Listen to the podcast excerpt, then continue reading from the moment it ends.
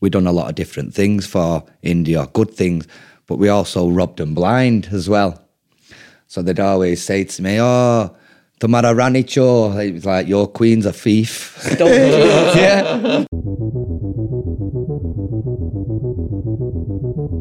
Past one, I've woke up and I've looked about, and there's 210 bodies with white. I thought it was in a morgue. They've drugged all the guards in the drinks. They've got shot out the thing, he rappelled him down the ropes, got in an helicopter over to Burma, and then on a speedboat over to Malaysia or somewhere like that. And I'm thinking, that's a bit OTT. So they ruled the prison. He used to go out on weekends to go to home visits and everything else with 10 guards and stuff. He, he actually got his son to come in the prison and stay over one night, and he had his own cell, his own little like house, if you like. Used to get roses and plant them in the garden bit at the side. Oh my God, he had it made. Oh, he had it made. And he went, can't believe he's give you 20 years. I went, he's given me 10 years. You'd have gone. He went, no, it's 20. Look at the paper. Got the paper and it's British man gets 20 years. I want to die. I don't want to be here no more. Uh, I'm just so low. Have And- you heard or seen anything from the guy who's responsible for you going to No, prison? he's disappeared from the. I, I believe he went to Ireland and down London. Then I got told he was around my area, and at first I was driving past in his house, and I thought, you know, if I see him, what will I do? Will I go back to jail for murder? He could never give me compensation for them ten years. Even a billion pound won't suffice. I mean, the rats, the cats didn't touch the rats. The rats were massive. The rats were bigger The than rats cats. were absolutely massive. Honest to God. I got malaria five times within uh, an eight month period. From the mosquitoes, is it? We used to have competition. We'd go and see how many blood splats you could get. I think I got eight once. So that was the, that was the Eight. uh, eight in one go. You know what they give me? Paracetamol. Cure for everything. Paracetamol. I found out my, mu- my nan had died, and you know, obviously, they told me uh, you can't grieve as the same because you're finding out it happened three years ago. I was terrified. I'll be honest with you. You know, it's just everything's so alien.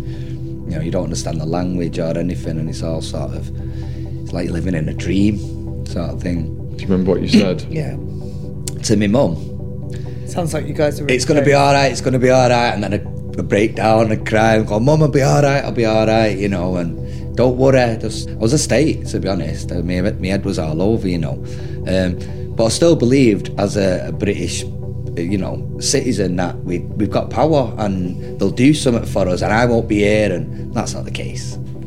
That is not the case. She got in contact with the local MPs. She done everything she could, basically. She was she's a warrior. She was a warrior, you know. God bless her soul. But yeah, without my mum, it would have been a lot harder. I tell you. Like I say, Whoa! that was good. Dave? I have to cut that bit. Got a blooper. I think that was my mum.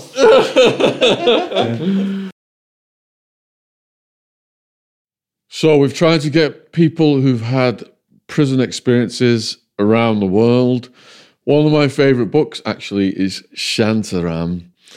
And the conditions he describes in the the prison are just absolutely mind blowing. Brutality, the guards, the way they treat the prisoners, the poverty, the way that spills over into the prisons. And Baz here, he's got his book No Tension, referred to by Daryl Aycock. Shout out to him. And we're going to be going down this dark journey of what it's like in the Indian prison system. But not only that, it's, it's even more frustrating for Baz because, unlike myself, he was innocent. We're going to get to what landed him in there. But huge thank you for coming on, firstly. Oh, you're welcome. Thanks for having me. Yeah. We like to start, like, take people deep into the system to begin with before we go back to the beginning. Yeah. Have you got a story that, you know, you could describe that's quite hard hitting going into one of these prisons? Um, I suppose I could start sort of six months in, if you like, because I was moved uh, to a high security area, Yeah. uh, which is called Anda Barrack. In Hindi, it means sort of a prison within a prison. it's sort of a stone structure which is within the prison. Yeah. Again, it's for high security people. Um, I was put in there because I couldn't really cope with the conditions and the people, the noise. You know, there was 220 people, men, obviously, in a, a, a barrack system, which is a sort of stone structure made only for 80 men. So you're all like sardines. You've got your two foot by six foot mat on the floor. Um, but like I said, there's no room and there's, there's never any peace. You just can't get away from the constant, you know. So for the first couple of months, obviously I'd gone in the prison with the expectation of violence. So I had the attitude of, you know, I was I was on to everyone and ready to fight everyone, and you don't, you know, and but it seemed pretty calm where there wasn't sort of much fighting.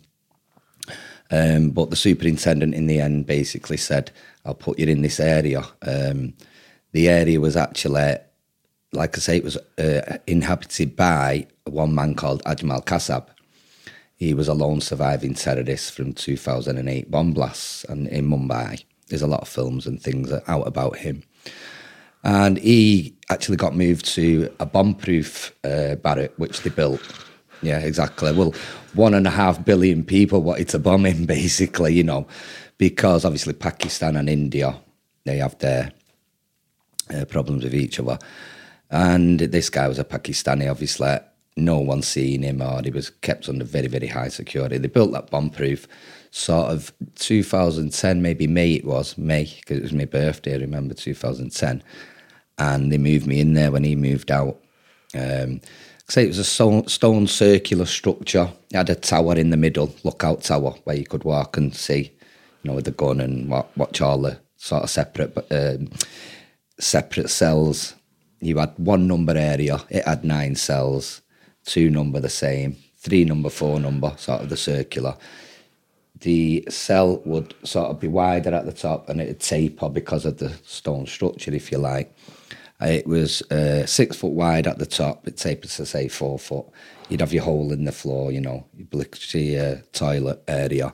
And you'd have a sort of little stone wall in front for your privacy.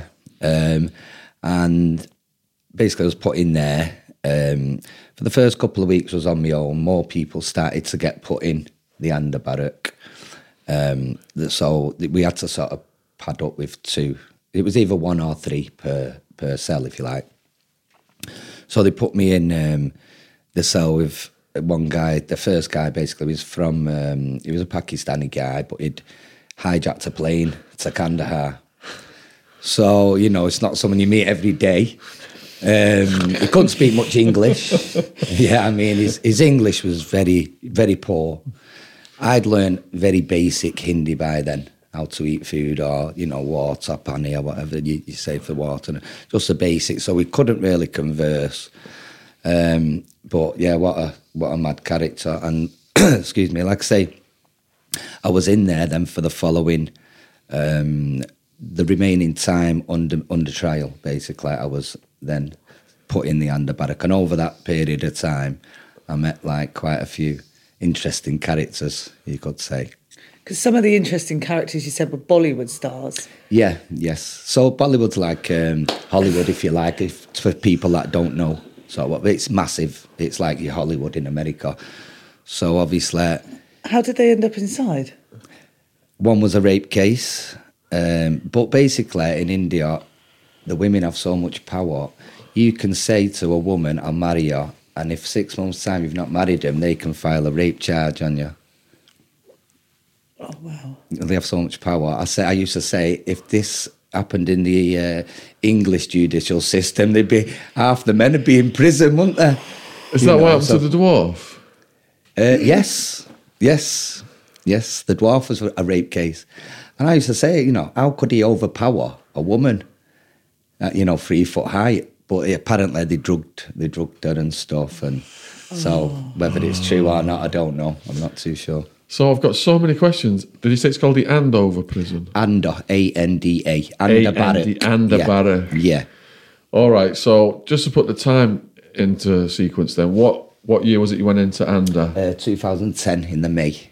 2010. You're on remand. You moved in with the high profile guys, and you basically then this is like the Osama bin Laden of India, isn't it? This Mumbai terrorist guy. Oh what, yeah, hundreds yeah. of people die. There was 300 and odd died, basically. Yeah, died. They, they, they terrorised the city in Mumbai for like three, four days. Did they come in on boats or something? That's right, yeah. They come over on a boat. With fully automatic? Yeah. and they've done the Cama Hospital, they've done the Taj Mahal, which is a five star hotel. You know, it's a massive hotel, Yeah. and they ransacked that. I mean, there's films about it, and you know, so it was like massive at the time. I think my sister said she was out there weeks before it happened or something. Mm. Yeah. Yeah. there was a few. Obviously, there was a lot of international people there. You know, Europeans, English, and because the Taj Mahal sort of the place to stay if you go to Mumbai. Like so, And what was the atmosphere like with all these people there? Uh, what in the In the prison. Yeah, in the prison.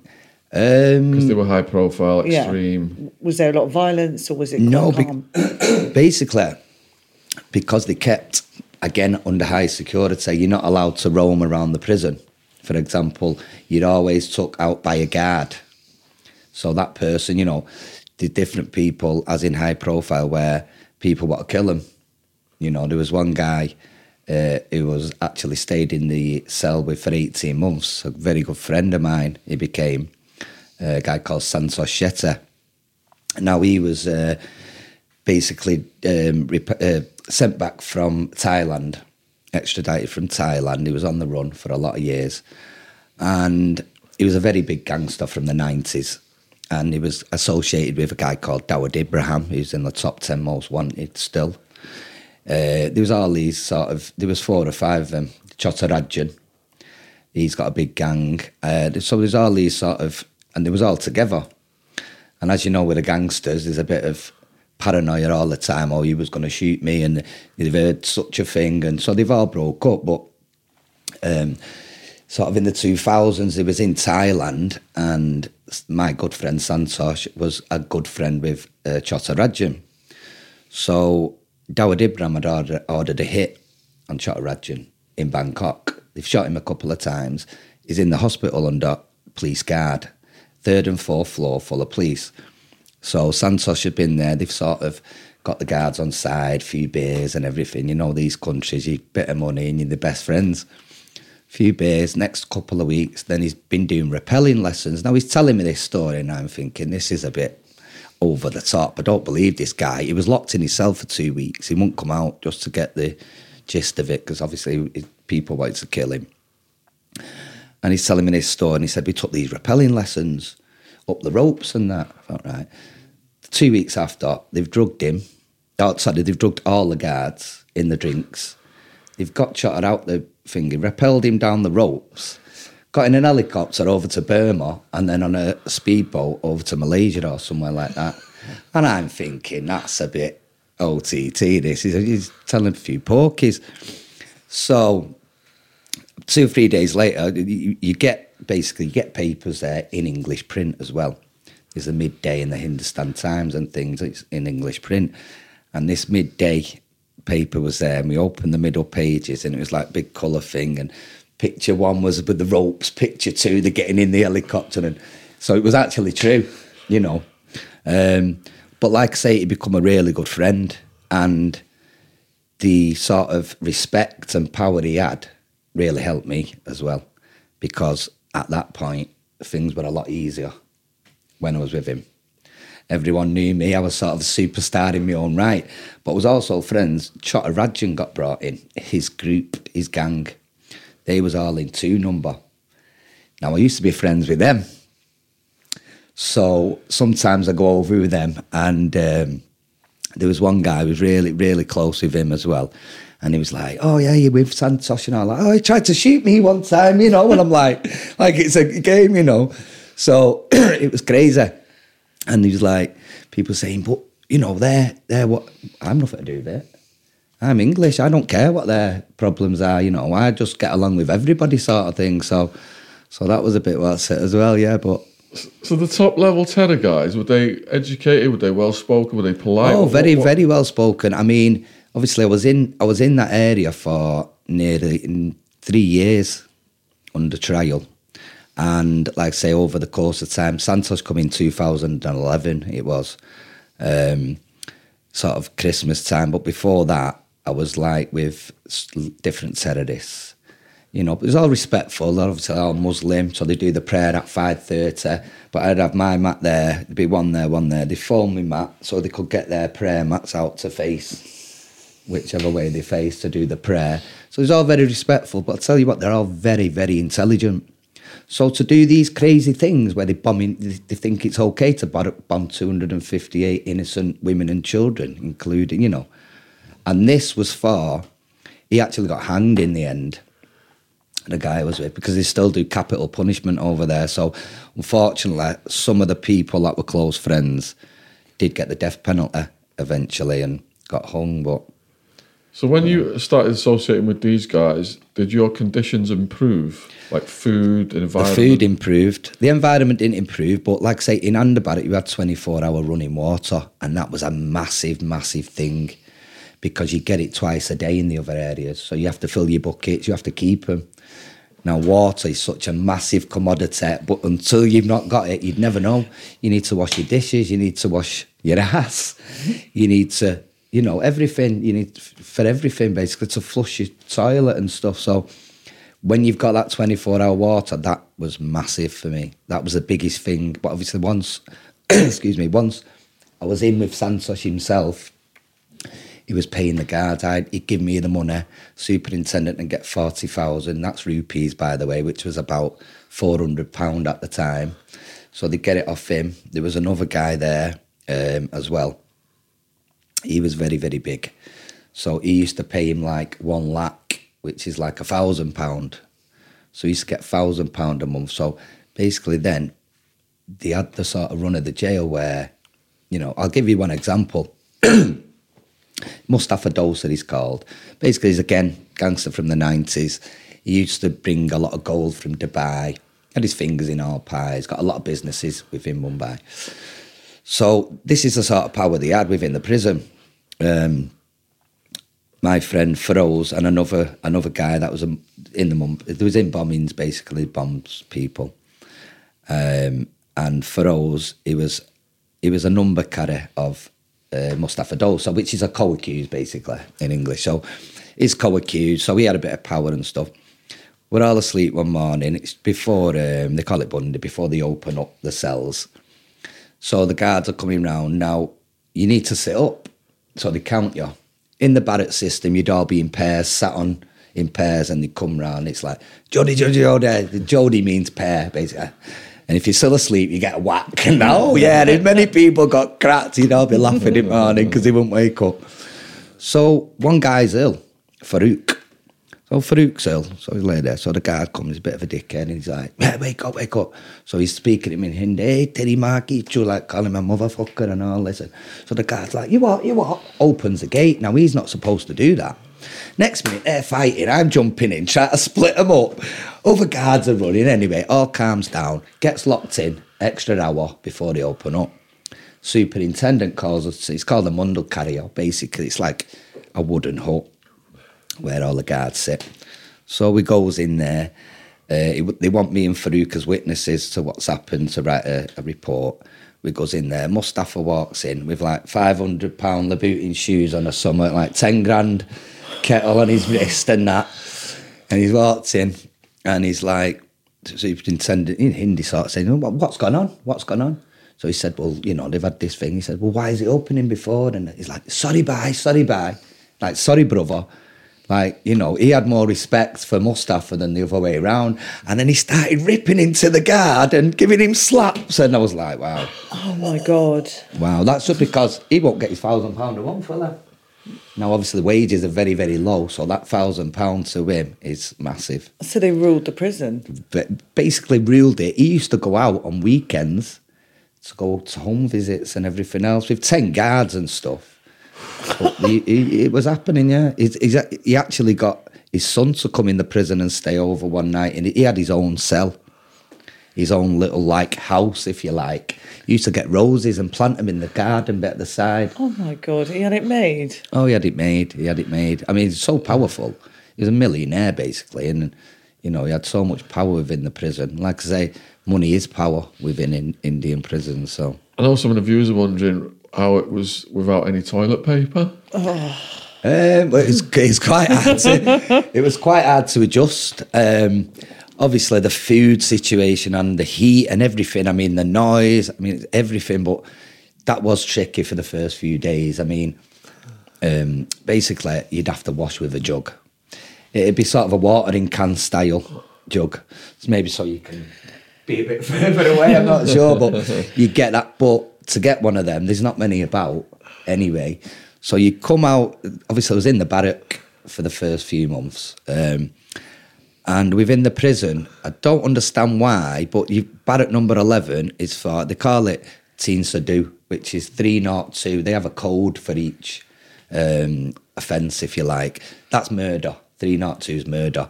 So they've got a barrack just for murderers. Then they've got a barrack for NDPS, which is narcotic drugs and psychotropic substances. Obviously, any drug cases, they're in one barrack and stuff. So all all your drug dealers can get connections, sort of thing. You know, I don't understand the logic of it. But then they'd blow the whistle in the morning, the gate would open, you'd all run to the toilet outside. There'd be a big row of them. S- Say there was 40, 25 wouldn't be clean straight away.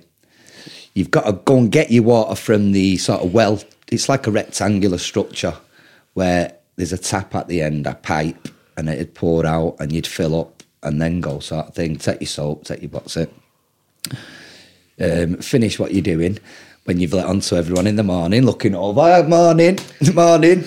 Uh, you know, they're looking for the toilet. You're sat there, well, you're squatting actually, you're not sat there, are you? You're squatting over the hole and you're looking up and people are looking at someone's in there. Or you'd throw your you'd throw your shorts over normally. you just leave me shorts on and like they still look over and be like, obviously someone's in here, mate. You know. Sign out, yeah. Yeah, so you didn't even get peace having having you know a number two sort of thing. So, um, but it's very hard because obviously you're right-handed, so you'd have to hold it with the jug with that hand, get your soap, rub it on your hand first, and then wash away and stuff. So it's Um, soap and a jug. There's not a rag involved or anything like that. no, nothing like that. No, Yeah. no, you just wash it away. per- sorry, how many jugs per person? It depends how big your shit was. no, I mean, obviously you can only get the one jug because the water's 10 yards away, 20 yards away. So if you've not got enough wash, you'll have to run out and get more and sort of finish it off that way. But yeah, but that was quite hard, you know, to um, sort of get my head around that. Of course. Yeah, on my arse round it, should I say. So you mentioned the heat then. Like, Yeah. what on the English scale did it get up to? I don't even touch the English scale. It's like 40 degrees in there. 40s in the 40s. In in sort of May June, just before the monsoons. Uh, obviously, Asia gets monsoons, sort of July August over that period. But it's so so hot as well, even in monsoons. That's when it's the most humidity is really high.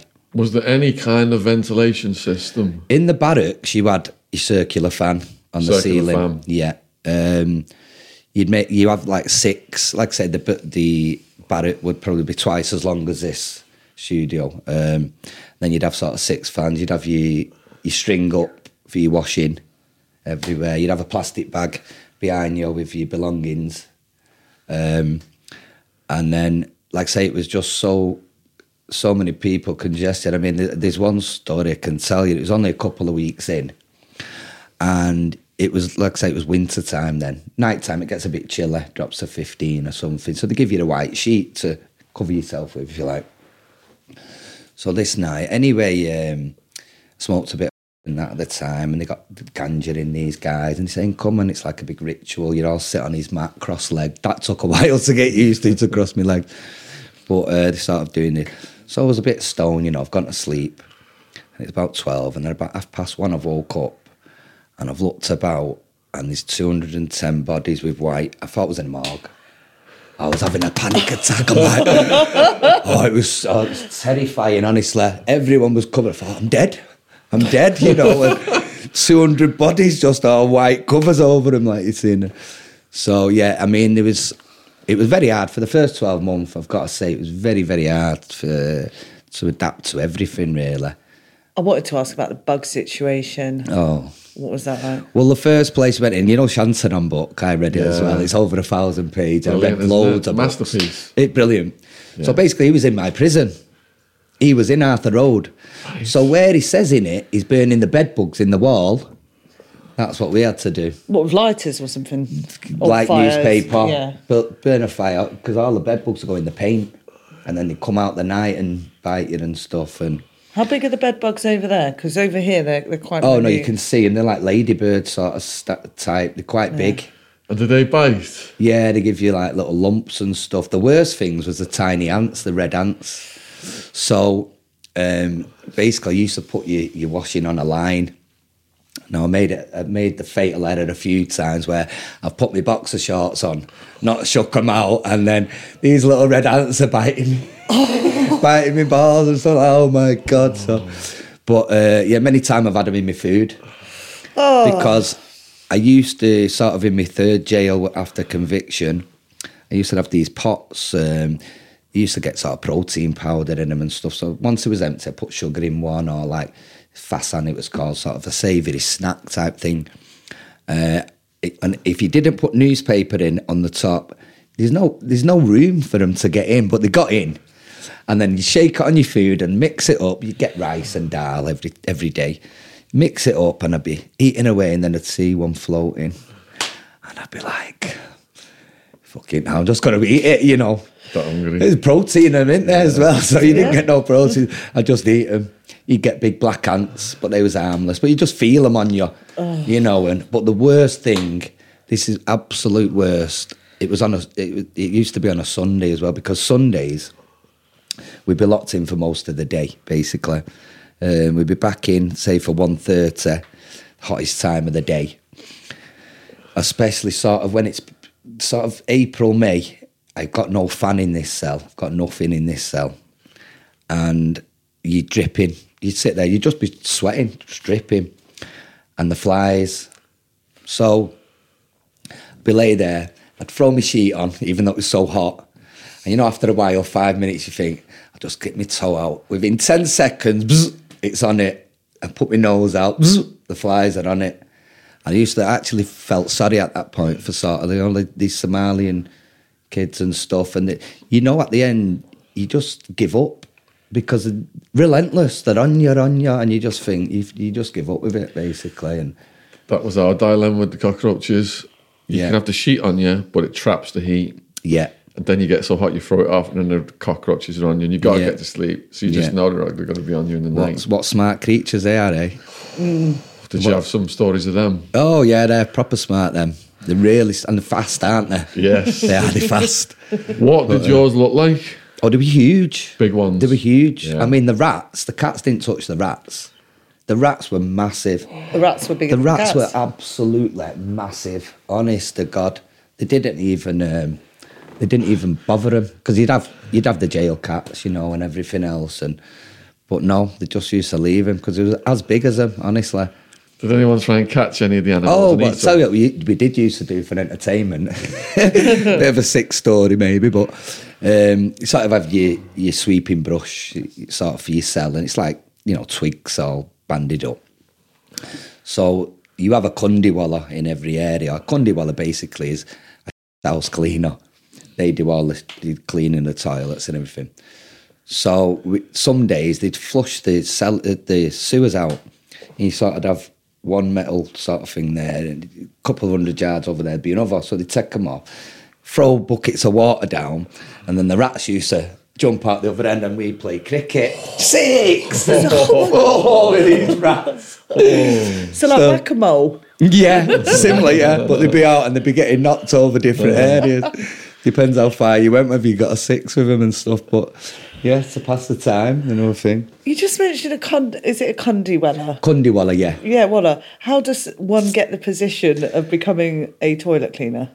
The poorest of the poor get it, and they get remission for it, and they get good remission. They get sort of thirty percent off. Do they? In case, yeah, ah. something like that. So it's worth it to them. Plus, they get a little wage, so they can buy their own soap and toothpaste. So every jail, basically, when you're in um, a big area, any barrack type system, it's called a handy. A handy is like a group, if you like. So I, when I first went in, I joined a handy. Now there's a French guy um, there was an Indian guy and there was a guy from from the Philippines, and he was our help, if you like, 'cause he had no money. So, but I'm still in my sort of. I want to wash my own plate. I want, to, but the system is is if you've got money, you shouldn't do any work yourself. You know, even till the last day, I was washing my own clothes, and they were coming up to me going, Why? So why are you doing, you know, because God gave me two hands, I'll do it myself. Sort of thing, you know. Don't if they don't want toothpaste, I'll give it them for now, sort of thing. But the system is is Indian maids have a maid. There's so many different classes, you know, sort of from higher to low. There's sort of so much system. diverse, yeah, yeah. If you're born as um, a certain surname, you will go no higher in life. You will stay in the fields of a farm because your surname is such a thing. So, like in the UK, ours originated from our job position, so kind of similar, but it hasn't progressed in India. Yeah, I mean, basically, you won't get that opportunity because of your surname. The blacker you are, the less chance you've got to work. They're so racist. They're so racist, honestly, because they know the blacker you are, you're in a field all day. You're doing sort of the low end jobs. Is that is the lowest class called the untouchables? Is it? Yes, Yeah. untouchables. And they have untouchables in the prison system as well. Oh yeah, yeah, yeah. I mean, obviously, some of these people, you know, India's absolutely huge. She's f- ten times as big as Britain, you know, and um, there was people sort of from villages that have no electricity, running water, nothing, nothing. Um, and I'd be sat there, and next minute, I feel like this. I'm, I'm going, "Well, fucking, don't touch me. They'd never seen tattoos, and they're like thinking it's pen. You know, they'd be like on my arm, and they'd be going like this. I'm like, fuck off. What are you doing? And people are going, no, no, they're just curious. And they'd be sat staring at me, staring. And I used to think at that time I'd hate to be a celebrity, known by everyone. Because it's like everyone's looking at you and, you know, you're like, some they've not seen a white person before. That's an Eminem song, I think, but they've not. they've not seen a white person. So to them, it's like, and they just like, but it's quite intimidating, you know. And then they'd be like, "You look how fucking," you know. And then, but it's not. They're just curious. And then they'd be like, you know, my friends come over in the January. Said, obviously a long flight. They've got on the beach, yeah, in Mumbai now. No one sunbathes in Mumbai, but they've took the tops off. He said we've crashed out for a couple of hours. He said I've woke up. Said about fifteen of them are fucking staring at us round. I jumped all out. What are you doing? What are you doing? But they're just curious, you know. They're thinking, "Oh, who's this? Why, why are they doing that? They don't understand. Like, And would you say that gave you a bit of automatic respect in prison because they, you were No. the unknown? Well, as a as a British citizen, it gave me a bit of respect to a lot of people, but it also worked the other way as well. Obviously, the British Raj, uh, for any historians, we ruled India for 200 years. Um, but we done a lot of good for the country, you know. Um, we built the road infrastructure, the railways. We done a lot of different things for India, good things. But we also robbed them blind as well. So they'd always say to me, "Oh, Tamara Ranicho," it was like your queen's a thief. yeah, yeah, stole the stole the Kohinoor diamond and stuff, and so you know, some of them having banter, some of them didn't like it. Some of them used to touch my skin and wipe it on them. It's like I want to be your colour. Like saying, like I say, it's like every Bollywood star you will look at are like our colour. They're They're, quite white. pale, They're yeah. very, very pale. So I think as a country, it is so racist as a country. And even the guards used to come around. I mean, I was locked up with a lot of, um, there was Somalian pirates. There was, there was the, um, the habitual, you always get Africans in every country when you're in jail. Uh, you've got, you got sort of, um, you've got the cheaters from Nigeria and stuff, and but they're all streetwise, they're all smart, you know. They've had hard lives and they know how to survive. Um, so yeah, they come round in the morning, the guards and be going, Cello, call basically. Hey, Kale, and all this, they'd be saying it. You know what I mean? And it's so so bad.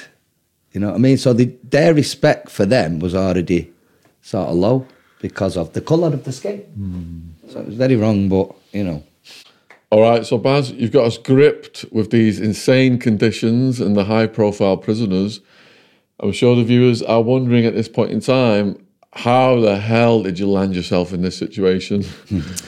Right, well, the story sort of goes back to 2006. Um, I went to Goa a lot, sort of once, at least once a year. Um, loved the place, nice and cheap, and it's sort of, you know, hidden paradise like. So I love to go to Goa. Uh, 2006, myself and my mum decided to buy an apartment out there. It was off plan, so it's sort of so much money every few months and whatever else. So, like I said, we bought this uh, apartment off plan. I went over in 2006 with um, a so-called friend, an ex-friend, and basically he had his girlfriend there, I had mine there. We'd gone on a place called Anjuna Market. Uh, it's like a hippie market, if you like. I bought sort of Garnier creams, uh, incense sticks, a lot of naff really, t-shirts, whatever else. And the year before, I actually took home a couple of uh, ornaments, a Buddha, like a Buddha's head, and an ele- wooden elephant. I got to the airport, my case was over. They charged me hundred and a pound to get them to bring them home. So the so-called friend was there, and he's saying, "Well, why don't you post them?" I said, "Well, where's the post office?" I didn't even know where it was. I've been to Goa that many times, but I didn't know where it was. So he said, "Oh yeah, it'd be cheaper. Give us um, your passport. I'll go and get a copy done." Blah blah blah. Long story short, he's posted the goods home. We come home. He's like, "Have you got your stuff?" I'm like, "No." What, uh, well, well, what's gone on? He said, "Oh, I put a few strips of sleepers in." I said, "Well, that's probably why they've not landed." Then I found out a few sort of down the line over the next couple of weeks, he was going around accusing me of getting these sleeping tablets and selling them on. Now, I didn't know the quantity at this point. Now, I'd actually took a few home. You can buy them in the chemist, Viagra's and diazepam for sleeping. Oh, you know, behind the counter sort of thing. So I'd actually took them home in my case many times before. Um, so I knew a friend um, on the beach and stuff, and he's saying, "Yeah, it's best to do it that way." So I've given him all my details. You, you do a declaration form, so you put where you're staying, for example. And I was staying in a Osborne hotel at the time. Now, I don't know, ironically enough, three months after I went back to the Osborne Hotel in March 2007, and they gave me a letter from reception. I was like, open the letter, and it said, uh, you've misdeclared these goods. We've we've kept them in Mumbai. It's Mumbai Customs basically. Um, they contain diazepam, but there's only one box. It's saying they contain diazepam. If you want, if you want them, basically come to Mumbai, but it's two and a half hour flight or twelve hour drive, and I'm, you know, I'm not interested in, in these goods that I bought. There was only like sixty quid or something I'd spent. So I just ripped it up and thought nothing of it. But I could actually get him if he had a medicinal license, proof of purchase uh, I could actually get them and they would be all right to export. I just thought nothing of it. It wasn't heroin, it wasn't cocaine, it wasn't a narcotic. And I went back to the country a few times. Unbeknownst to me, they had a lookout circular, an LOC, in all the Indian airports, like I was a terrorist or something. Uh, I'd been again, like I say, over the following couple of years with different girlfriends. So in immigration, it's not sort of, it's a human error. It's not, they've not noticed this sort of red alert for me. 2009 November, 21st of November 2009, I've gone on my own. The apartment had been finished. I was going basically to do the paperwork, buy some furniture, etc. Gone over for a week on my own. Walked through immigration. He was looked at the thing, looked at me, looked at the screen again. He's like, "You wait there." Still didn't think anything of it. Kept, that was about seven thirty in the morning. Now Mumbai Customs flew in then at two p.m took me then to Mumbai, and I was sort of questioned till five in the morning. Then um, there was one box. Now, when he's telling me the quantity in the first box, it was like twenty odd thousand. I thought, you know, all this that's in one box. There's three. There was three. Do you know what I mean? So I thought it's going to be a lot. So I was getting him on side. There was only one that spoke English. Five us um, with him didn't couldn't speak a word. They put, actually put me in a hotel. Yeah. He said, right, what I'll do, I'm going to put you in this hotel. You pay for it for two nights. You're not staying there. I'm going to put you in a friend's house and lock you in there till Monday. Now, unbeknownst to me at the time, was doing me a big favour because you have to be produced within a court of law within 24 hours. Now, I would have got charges dropped at some point if that happened. It was all being pally. I didn't know whether to offer money because I thought that's what I should have done. Hope you're enjoying the podcast. Here's a word from our sponsor, Rocket Money. Many of our viewers have saved thousands using Rocket Money to save the money off subscriptions they didn't even know about. Rocket Money cancels subscriptions for people that are tricky and time consuming. Rocket Money also alerts you to subscriptions that can save you money. Try it free for 30 days, just enough time to try it, and then completely forget about it. In fact, over 80% of people have subscriptions they forgot about. You could be wasting money and not even realizing it. Rocket Money helps you find those forgotten subscriptions so you can stop paying for ones you don't use. Rocket Money is a personal finance app that finds and cancels your unwanted subscriptions, monitors your spending, and helps you lower your bills all in one place. Stop throwing your money away, cancel unwanted subscriptions, and manage your expenses the easy way by going to rocketmoney.com forward slash Shaun, S H A U N. That's rocketmoney.com forward slash Shaun, rocketmoney.com slash Shaun. Thank you for supporting our sponsor, Rocket Money. Enjoy the podcast. I didn't know whether to offer money because I thought that's what I should have done. You know, gets back to the building, going through this pile of paperwork. Next minute, he's gone, You liar. I'm like, Why? His second box different and all that. And then everything changed, basically. I didn't get beat up, which I'm surprised about because I've heard some horror stories after electrocuting you. Gonads and stretching you on. Oh, it's, it's brutal. But you do, Shantaram had that, didn't it? The violence. yeah, well, I spoke to guys in there, and it still goes on. And basically, you're guilty until proven innocent, sort of thing. And it's not the other way around. You don't get a lawyer until you've done your statement. Yeah. So basically, I had to do this statement, and I wrote down sort of what's happened. And then the next morning, I was dragged to a Sunday court. Now, I'd, I'd been in contact, they give me one call basically. I spoke to my mum, God rest her soul, and I spoke to her, and she got all these lawyers' numbers from Mumbai. We decided on getting someone called Tariq Sayed, who was a specialist in the drugs sort of cases. So the Sunday morning, like I say, they, they needed pictures. They took me around this market in handcuffs, and I just felt.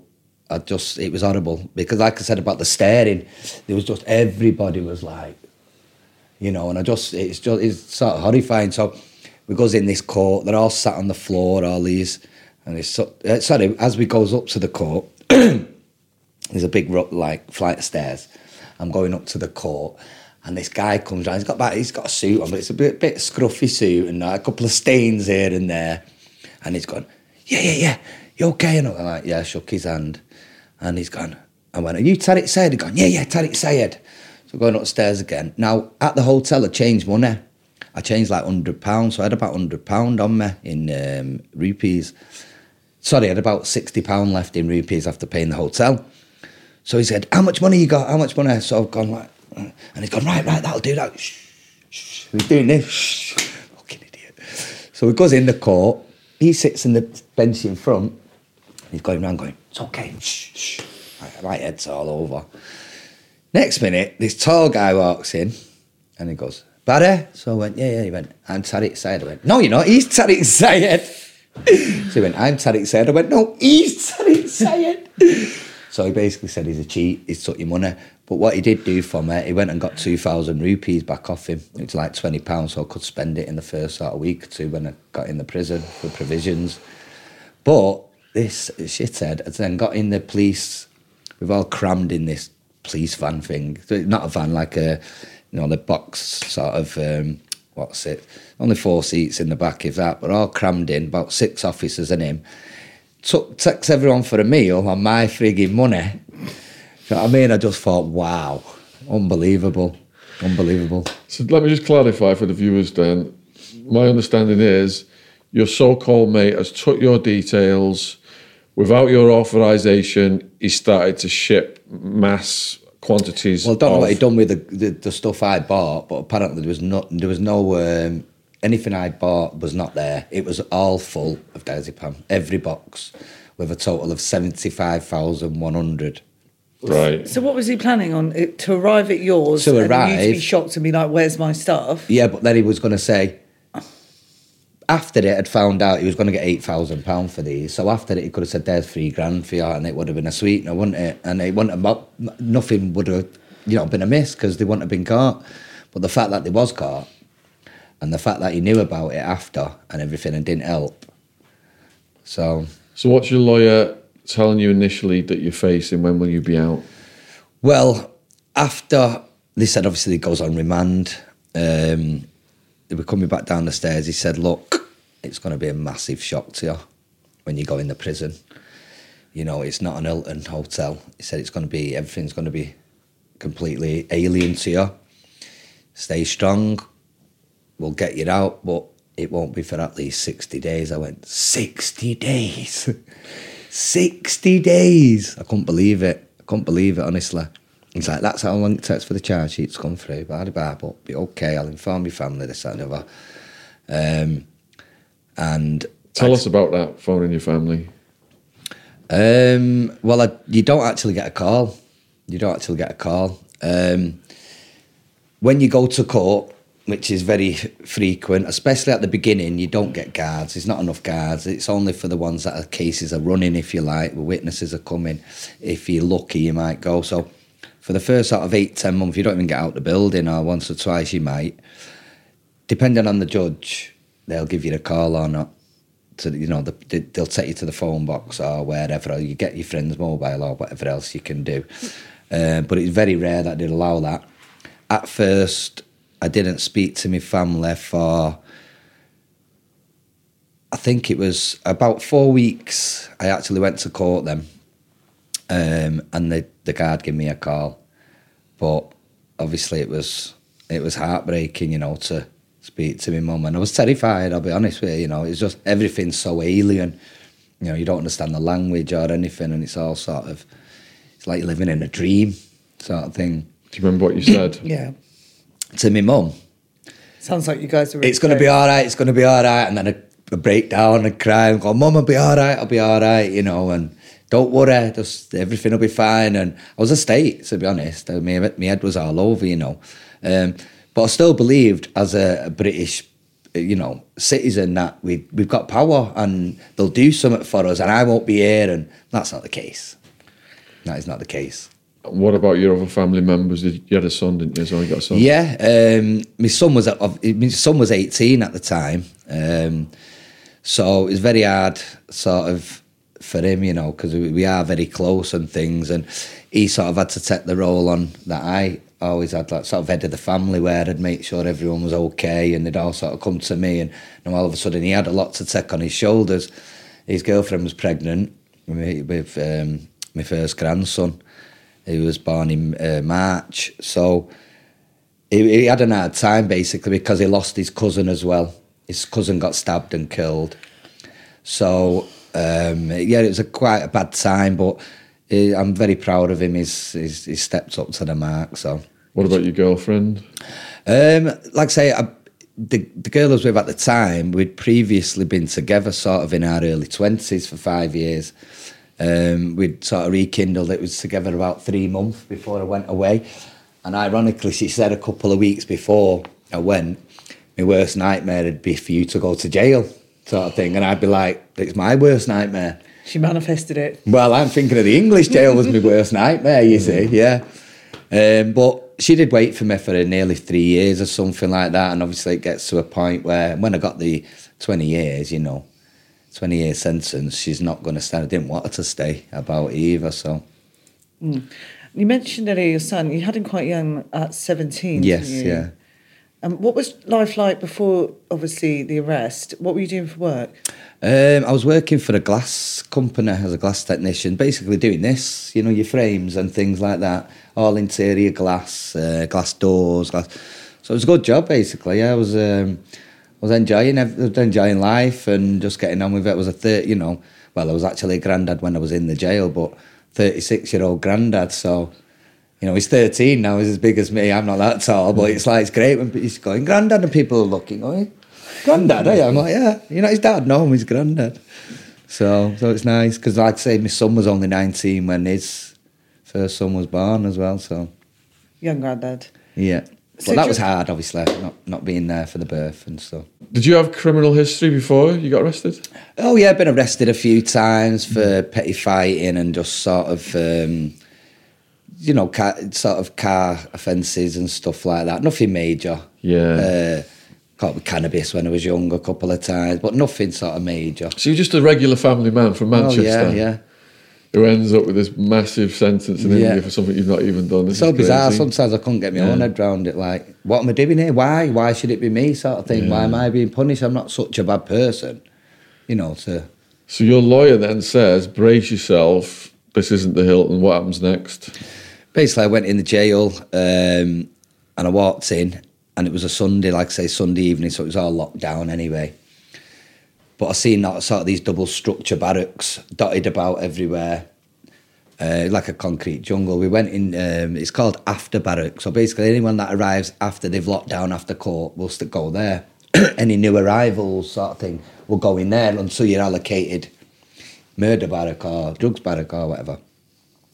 So the first night, the first sort of evening, I'm sat down. There's a Nigerian kid in there, and I sort of clung with him. And it was like, there's only about 12 of us in there. It's like, a, obviously, a massive barrack. It's dead echoing, dead eerie sort of feel it. It's cracked everywhere. It's dirty. It's just horrible. So we're all sat, says it's food time. So we're all sat cross, well, I wasn't cross legged. I couldn't cross them at that point. Like eating it at the side. And they pass these tin plates down.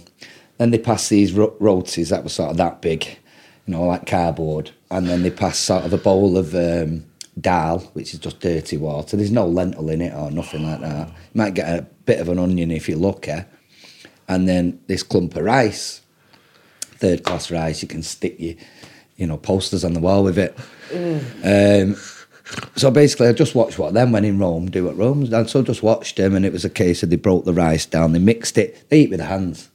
With the hands. They said they get better flavour from it, and it is actually easier to eat rice and sort of water with your hand. But I just basically watch them. You don't get knives and forks anyway, you know. So I basically watch them. I yet put it on the rotin, at, at the what's it, lay down on sort of have a big mat where everyone's got to lay together, and that's horrible. You know, you got some some guy next to you, he's kicking you in the night, but like, you know, frustrating. But we was lay there. Next minute, I've heard like this cat sound, and this cat's coming with all the kittens. So I couldn't sleep. Then I'm sleeping again. Next minute, things what, and then there's like a, gre- a big, ra- you know, trail of b- these big black ants all marching oh. in, and I just thought, where am I? Where am I? How hard was it to sleep?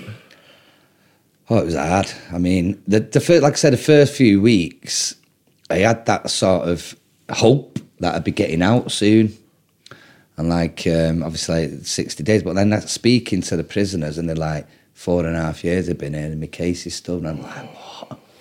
Wow. I was like, take me out off to you, mate. Wow, you're amazing to do that. You know, I could never sort of envisage me doing that sort of time. Not even a year, you know. Um, so, yeah, like I say, then it come to 90 days, 60 days rather. They extended it to 90. and Still it- in the barracks? I'm still in the barracks for uh, six, six months. About four months I was in the barracks, like I said, and then I moved to another area and then put into the Anda barrack in the May 2010. So what's going on with your case then? 'Cause at 60 days, you think Yeah. you're Oh, getting nothing. out? Nothing's happening. Basically, what they're saying is they're gathering evidence and everything else. Now, in that period, they found a third box, which was detrimental as well because in India they have uh, a commercial quantity. So, for example, heroin's 250 gram or 100 grams. Now, if you have like charas, which is you're allowed up to sort of 1 kg. Anything below 1 kg, you get a maximum of 10 years. Anything above, you get a minimum of 10. Same case with mine, it was 500 gram. Now, 7,510 uh, sleeping tablets was 751 grams in weight, which was 251 over the commercial. So it was a minimum of 10 years. Yeah. How did you feel when you found that out? still confident I was getting out. Was because, ya? because everyone, as the book says, that's why I've called it No Tension. Yeah. Everyone would be saying, No tension, Baba. Chujayaga, like saying, You go, you go. Stazipam only. You'll get off easy.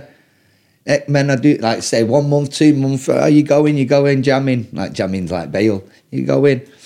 So I was also on the belief as well that it's only diazepam. They've not got no CCTV of me going in the place. They've not got, you know, me in possession. They've got nothing. They've just got my paperwork. That's all they've got. because it's not exactly an A class joke. And I don't know. Did you have the impression? As I always had this in my mind that if I got arrested abroad, you could run to the embassy. Well, yeah. I'm thinking the embassy will get me out, no problem. Now, the, our embassy are better than, say, the African embassy because they'll turn up, but they don't do anything. At the end of the day, why, who am I? Why would they risk bilateral agreements? Now, if I'm some bigwig, some, you know, some famous guy and something, maybe they'll try and do something for me.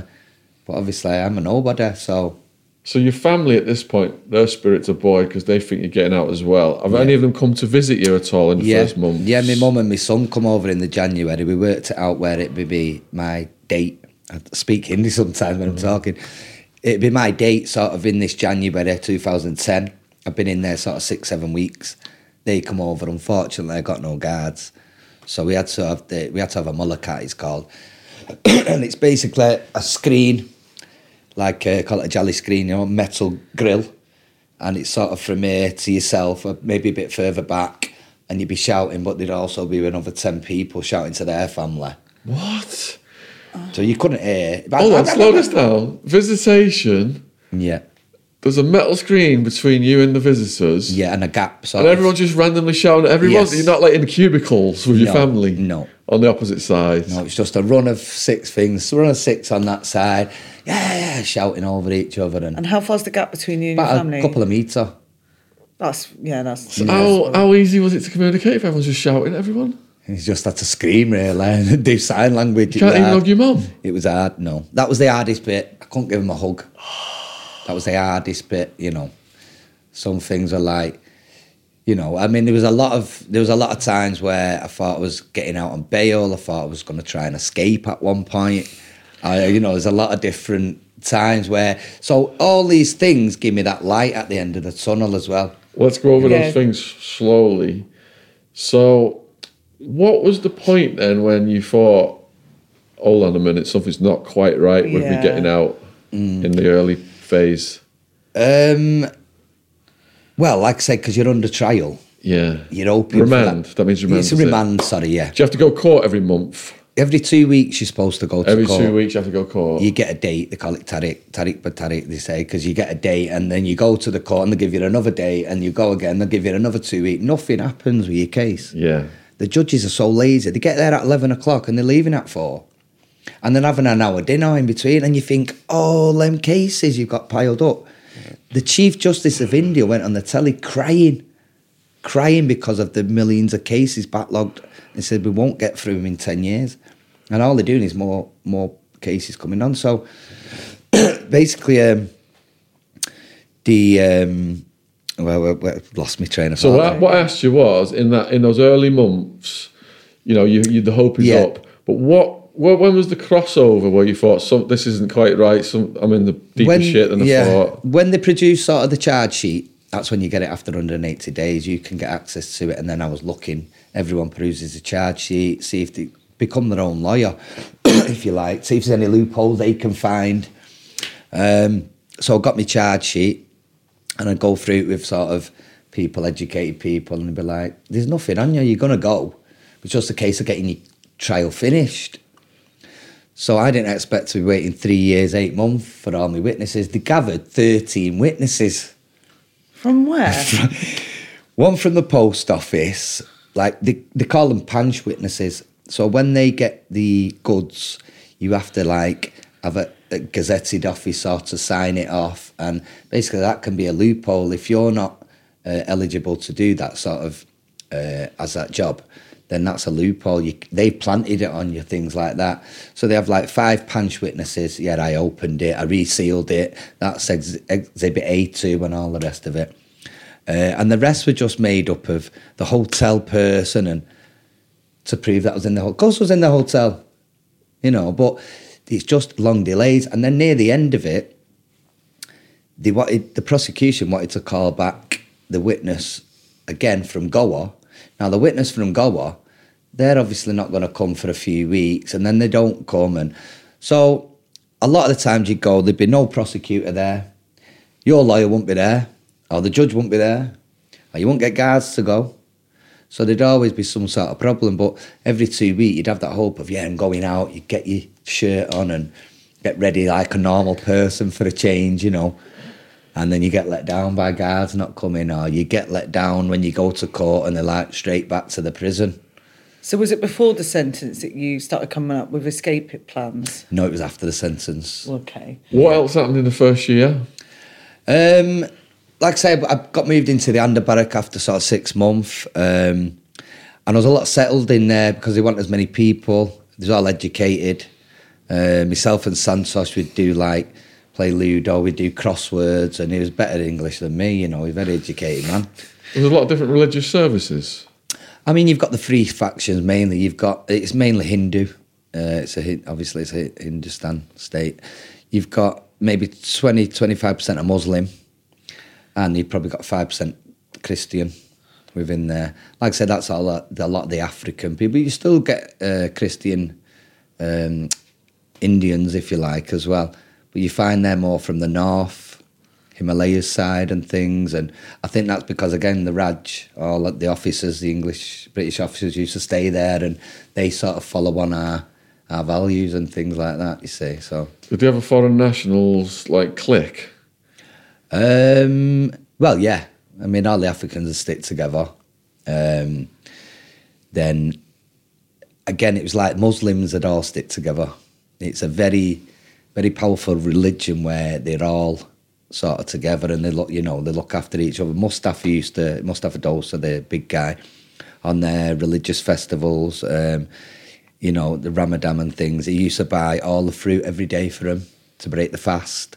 He used to buy them all new um, uh, shalwar kameez, they called, you know, like the, the, the suits they wear and that. They used to provide everything for him. So, What about violence in the first year? Did you see any?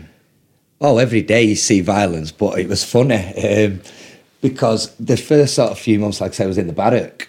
And in the morning, everyone had run to the gate. You try and get in the line for your water. If you had a bit of money, you had a bucket, you know. So I didn't at this point, but I'd borrow a bucket off someone. All the sort of untouchables and all the sort of um, poorer people, they'd be in the other section, and that used to trickle out. Ours you pour a bit faster, you know. That should trickle. So basically, you had these metal pots for your food. They'd use them, fill it up, shower with them. But there'd be 20 hands in there, and they'd all be whacking each other with these metal pots. Next minute, bam! bam! Bam! and Twatting each other with these. That was funny. The first few weeks, it was funny. It was amusement every day, every day. And then after a couple of weeks, I got fed up. I thought, every, home every morning. This, do you know what I mean? Um, they're not really fighting people. They'd slap. A lot of them would slap. Give them a slap. Well, that's more humiliating. I think rather you whack me, you know. But um, I did. I didn't see violence, but I know there was a lot different stuff went on as What well. about, did you see any guard brutality or were aware of it Oh yeah. in the first year? Oh yeah. I mean, if you stepped out of line, they'd all get you out there, and they it's like lathi. They call it. It's like a bamboo stick, and they just beat you. You heard them screaming in the morning. Ah, screaming before they open up because they'd done something the day before. They found drugs on them or whatever, and they found a phone. Was there a lot of drugs in there? different times it was. It depends on how strict it was at the time. Um, so, for example, one time, uh, Santosh and Mustafa Dossa was getting close and stuff, and one of their enemies, if you like, was based in a Thane jail, another 15 mile away in Mumbai. And um, just trying to think of his name, but he was based there. One of Santosh's old shooters got a gun in there and gone to shoot him. So it was locked down for us. They're all saying Santosh has set it up for him in there. And so then things like he had a phone in there. So it was like tricky times and, you know, sort of. So certain times was a bit more easy. Some happened, went a lot more strict. So So first year is your adjustment year. What happens in the second year? Have you been sentenced yet? no, three and a half years. yeah, Three no, and a half years before Yeah. sentencing. Yeah. three years, eight months it was, yeah. Um, Go go do the second year first before. Second year, like I say, just again, it was just sort of I was in the Anda barrack. That was sort of 2011 time. At the end of that year, Santosh come in. Uh, life started getting easier. Now I mentioned a Filipino guy that used to be in our Anda. Now he's called Ray. Um, he was he was a mule basically sending heroin um, for the bigger guys. Uh, three and a half kilo heroin it was, I think, and he got acquitted after three and a half years. So he'd done well, but like say, they wasn't happy. The prosecution they wanted to go to high court, so we had to stay in the country. Wouldn't give him his passport back, etc. Now we needed money, so my family arranged to give him like fifty pound a week, or every couple of weeks.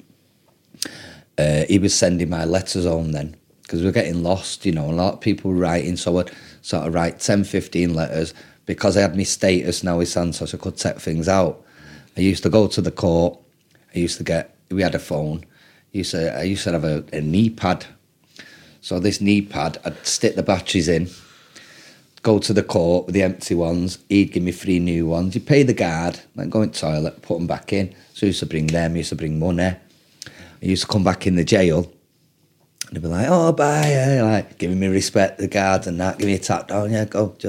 Next minute, they, all the black guys are like squatting and stuff. They're going, why is he getting away with it? And they had to squat and go naked and all sorts. So it was good in that sense. The guards in the, round the actual um, court area, there was dead open. there was like dead free me. Oh, they used to say, you're Santosh Anna's good mate, aren't you, from England, from foreign and all. And you stay, no problem. So I'd stay till four, five o'clock, get dinner, walk about the court, you know. So it was like, it was massive. It was only a small thing, but it was massive. It was So Ray basically was working for us then. He'd come in the morning, he'd bring uh, a load of eggs. They had to be broken, like in a bag. And then Santosh should have a couple of workers. They, they have a metal plate, so you, you you basically make the food warm, get a little fire going underneath, like camping. You'd have fried egg, scrambled egg. It was massive. It was absolutely. I mean, he wants to eat rice for breakfast, and you've got eggs. Yeah. You know. so for the next sort of, it was a lot easier. 2012 up until sort of 2000 mid 2013, it wasn't easy, but it was a lot easier. I had the free run of the jail. The guards were letting me go out. I remember walking into the murder barrack and I was a bit sort of apprehensive. Santosh going, I want you to go and meet this guy, Vijay Palande, one of me shooters. And I've read about him in the papers, and he's a bit of a like multi murderer, you know. And I thought, I don't want to go meet this guy really. But I'll tell you what, I got in there, and they're all it was all great. It was all absolutely sound, and again because of him, I think straight away they thought he's accepted me, we'll accept him. All the guards love me and everything, and you know, so it was it was easier life, let's say. Tell us about how you came to purchase the Nokia and the drama that unfolded with the guy you've got the Nokia off. I got the what off, sorry? Phone. Nokia. The phone, the Yeah, Nokia yeah. phone. Um, was that was the one in? Um, that was when I was sentenced actually, um, and I'd gone to a place called Kolhapur, and I actually had my own cell in Kolhapur, and it, they, they say it's a punishment in the no cell because it's got no fan and everything else, no music or telly or anything. But obviously for me, it was ideal to be on my own away from all these these lot. and um, like I say, you have the same sort of structure again. The cell was probably six foot by ten foot. I, you you wall with your hole in the floor. But what I'd done was I put towels in front. They didn't like it because you could be doing stuff, but I'd have towels there. And um, yeah, so there was a guy who was supposed to bring me the phone in. Um, he was using one. Now, obviously, everyone's convicted in this jail, so no one goes to court. So you've got to rely on the guards to bring anything in for you. And um, this guy used to jog every morning. Yeah, the youngest guy, and that. I used to have a jog with him and stuff. And he said, "Let me use your cell, and then I'll give it you on a Sunday." I'd have it on a Sunday because you'd be locked in all day. There'd be less chance of getting caught, less chance of getting a check it on a Monday morning as well. So you know to hide it and stuff. So I used to get it sort of on a Sunday, and I yeah, let him use my cell. I'd keep an eye out by that. So this day he's gone to court on the Saturday. I've given him sixty quid. I wanted uh, sorry, I've I've sent sixty pound via Ray to his friend's account. He's going to bring me this money in and sort a phone out, whatever else. The guy's gone to court anyway. The Bundy time lock, locking locking starts and whatnot. And was going, wonder where he is. Wonder where. He... He's only got a few of his mates gone to the court, threw chili powder in the guard's eyes and gone. And that was one one thing I'd lost. Um, but yeah, it was hard work. I mean, the thing is with them as well, they're all they're all midnights. They're all like they call them cabra, which is an informer. The, you could actually give an Indian your phone, they'll, they'll use it and then go tell the guard, oh yeah, there's a phone. You know, they're so like envious and stuff, and you've got to be really, really careful. But I thought in prison, like grasses or snitches. Oh no, end the, well. the hailed there. Honestly, it's a different. It's weird, strange. because they've got sex offenders in the general population as well. Mm. So the first phone you got, then you Yeah. asked for a phone that had internet and everything. Yeah, yeah. What did you end up getting? A Nokia little plastic Nokia thing without, you know, just your basic. One with basic- snake on. Yeah, yeah, yeah. One of them ones. Um, but obviously, How did you charge it? I hope you're enjoying the podcast. Here's a word from our sponsor, Manscaped. Cannonballs. This summer, it's not about the size of those cannonballs. Thank God, as I can barely see them. Well, they were big enough to do the job, weren't they, Jen? we kicked. It's about making a splash with our friends at Manscaped. Prep for barbecue season by making sure your grill master has the hottest dog seen this summer. When you're at the cookout, let the meat speak for itself with Manscaped's Performance Package 4.0. It's time to get ready and not sweaty. The Manscaped Performance Package 4.0 has everything you need to guarantee you'll have the most mouth-watering treat at the party. They have built the ultimate bundle for your summer grooming. So, get 20% off and free shipping with the code SHAUN20, S H A U N 20 at manscaped.com. That's 20% off with free shipping at manscaped.com and use code SHAUN20. Manscaped, the perfect way to get your patties sizzling hot this summer. Hoo-ha! Thanks for supporting our sponsor. Back to the podcast. How did you charge it? right. Well, the first one I got was in at Kolhapur. I got him with um, a guy that worked in the. He was actual doctor, and he worked in the pharmacy area called the Dawakhana to give out tablets and things, you know, for any injuries. And they had a separate place at the back of there. They had the key for it. So basically, it had a charger. It, I brought it brought a charger with it. Had no plug. You had to get the wires, wire it up to the two wires, and then stick it in that way. Other ways to do it is sort of off the TV and things like that.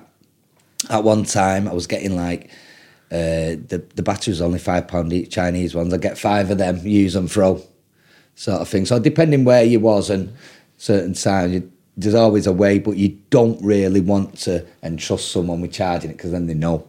You mentioned a TV then. Did you have a TV? Well, the barracks had a TV. It'd be 19 inch TV, black and white normally, and you'd have one channel. So there's nothing to fight about. You know, I want this channel or this. You'd have one channel. So Who was the first person you called on your phone when you first got it? uh, it would have been my mum for sure. I mean, I mean, I didn't really speak much because obviously the gate's sort of there. My gate's here. It's all open if you like. It's so hot. You're not sort of enclosed anywhere, so you're straight out into the air. And I'd sort of sit there, I'd have a newspaper and a text. I'd have it down there and I'd just keep. And then they'd turn up and go, oh, yeah, and I'd have a chat to them and that. And then they'd gone and then back again, sort of thing. You can't see, unless someone's watching for you, you can't see when they're going to turn up. And they just, they're there all of a sudden, you know. And everyone wants to talk to me. They want to learn English and all that, and they want to know about England and sex is free and it's not free, mate. You've got to take them for a meal or take pictures or something. Do you know what I mean? I mean, it's open because it's such a taboo in India, even though they made the Kama Sutra, you know. And that was another story I can lead to where my friend, when I had it all boxed off in there with Santosh, I was getting my mail in without him checking it. So I started getting um, pornographic magazines. Oh, the, honest to God, every day, like, please, please, can you buy me today? Like, why do you want to buy it today? The long locking, is it? They've never seen naked women. So they're like kids, you know, in a toy toy shop and madness, madness. Did you hustle to make a few buck then? No, I just give them and they come back with a few pages missing. yeah, all the guards would come around like, show us that, show us that. So your mum was proactive, wasn't she? Raising Yeah. support for you. oh, totally. What what did she do to raise support for you? Uh, basically, we done they, they done um, two sort of charity nights to raise money to sort of try and pay the lawyers off. Um, sort of done raffles and things like that. You said lawyers plural. Uh, I say lawyers because I changed lawyer. Right. At, At at what one point, point, did you change lawyer? when my case wasn't being heard in the High Court.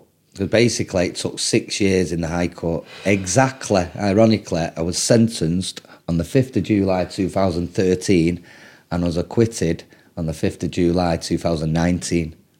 So exactly six years. So I don't know how that happened anyway. But um, so, so yeah. where- Your mum was doing charity. Yeah, so she done the um, she done these sort of fundraisers. Uh, she got in contact with the local MPs. She got sent letters to um, the Home Secretary. She done everything she could. Basically, she was she's a warrior. She was a warrior. You know, God bless her soul. But yeah, without my mum, it would have been a lot harder. I tell you. Without all my family, really, and friends, you know. And how often was she able to visit? She come over maybe six times in the sort of period I was there. Um, when I was sentenced, she come over, but I actually paid the guards to go to the hospital every day. And because I was such a big figure then by that point and had a lot of power, we paid the guards. I was out all day. I got like three days out the hospital. My mum was horrified. Look at that, pushing that dead person on the road. Like, oh, I'm done. That's, this is India, mum, you know. Can you tell us then the build up to the sentencing? Uh, yeah, like I say, um, I was in for three years, eight months till the actual, uh, all the witnesses were done and everything else. Um, we've got the odd delay and whatnot. Obviously, along the way, we was all like, yeah, a few more weeks, and was getting told this. And like I say, India's so slow. It lasted three years, eight months. Um, that day, I was going to the court. Um, my lawyer was confident. He was say he kept. He'd actually always say, "Just pray, just pray." You don't know. Now, it was a bit. Uh, I was a bit worried at the time because um, NDPS convictions was only eight percent. Now, everyone used to get off with the drugs cases, mainly because they'd already served most of the time or for whatever reason. And especially sort of something like a, narco- uh, a, a psychotropic, like my own, you know, like a tablet, they'd, they'd normally just walk. Um, but the Chief Justice of India had put in place, they wanted 25% conviction rate only two or three months before. Everyone was getting convicted in the NDPS courts because obviously they wanted that number up. Whether it was something to do with that, I'm not sure. There was uh, other reasons behind it. What I think as well. I don't think the judge. I mean, how can one person judge your fate? You know, he could be biased. You know, he could be biased about the British being there or whatever. He might not like white people or what for whatever Di- reason. Didn't you hear him say Raj something? Yeah, so yeah, I was just going to get to that actually. So in the court one day, and obviously I picked up quite a bit of Hindi by this point, uh, but he speak very fast, and you don't obviously get the odd word. And he was talking about the British Raj one day. What relevance it had, I don't know, but it looked like he was saying, "Well, look him, you know, he's he's British sort of thing." Another occasion, um, my lawyer and the prosecutor, this this old guy, he was he was a bastard. Everyone hated him. He had like Gupta, he was called. Everyone's like, "Who's your prosecutor?" Go Gupta, Gupta. He hated people with a vengeance. He wanted convictions. Um, but basically, a couple of times in the court, the judge would be looking down, talking and that, and my lawyer would flip this guy's ear. Then he'd pull his coat tail off his suit, and I'm like, "You're playing with my life." You think this is a fucking game? You're doing this in the court, you know? It was like crazy. Um, so, like I said, leading up to it, I was sort of, I wasn't confident, confident that I was going to get off, but I really didn't expect to get convicted. I just didn't. And we'd gone in the court, and he's looked up and he's gone, "Where's your lawyer?" And I said, "I don't know, Your Honour." And he said, "Well, go and find him." So the guards come out with me, gone to the next courtroom down. He's sat, Tariq. He's gone right, right. They're running court to court. There's only sort of so many lawyers. Oh, it's crazy. They don't care about just you. They've got like hundreds of people to see to. So he's come out and he's like, "Don't worry, don't worry, all right." So he goes and sit, sits down on the thing, and then everyone st- stands up and he says, "Right, I'd like to thank you both for, you know, a speedy trial." I say, three years, eight months speedy. Uh, we've had some things along the way and all that laughs and that, like, oh yeah, it's like a big carnival. so It's only my life. Carry on. yeah. So um, then basically give me the words of, and I find the um, convict guilty of exporting diazepam, and I sentence him to ten years for export, and I didn't hear this at the time, and ten years for possession to run consecutive. Right. So I it's gone over my head. I've stood up and I've gone, but I'm, I'm innocent, I'm not guilty. So, and he says, sit down. I say, I'm not sitting down, I'm innocent. Why are you doing this to me? And Tariq's like, it's okay, it's okay. And I was like, Tariq, tell him, tell him.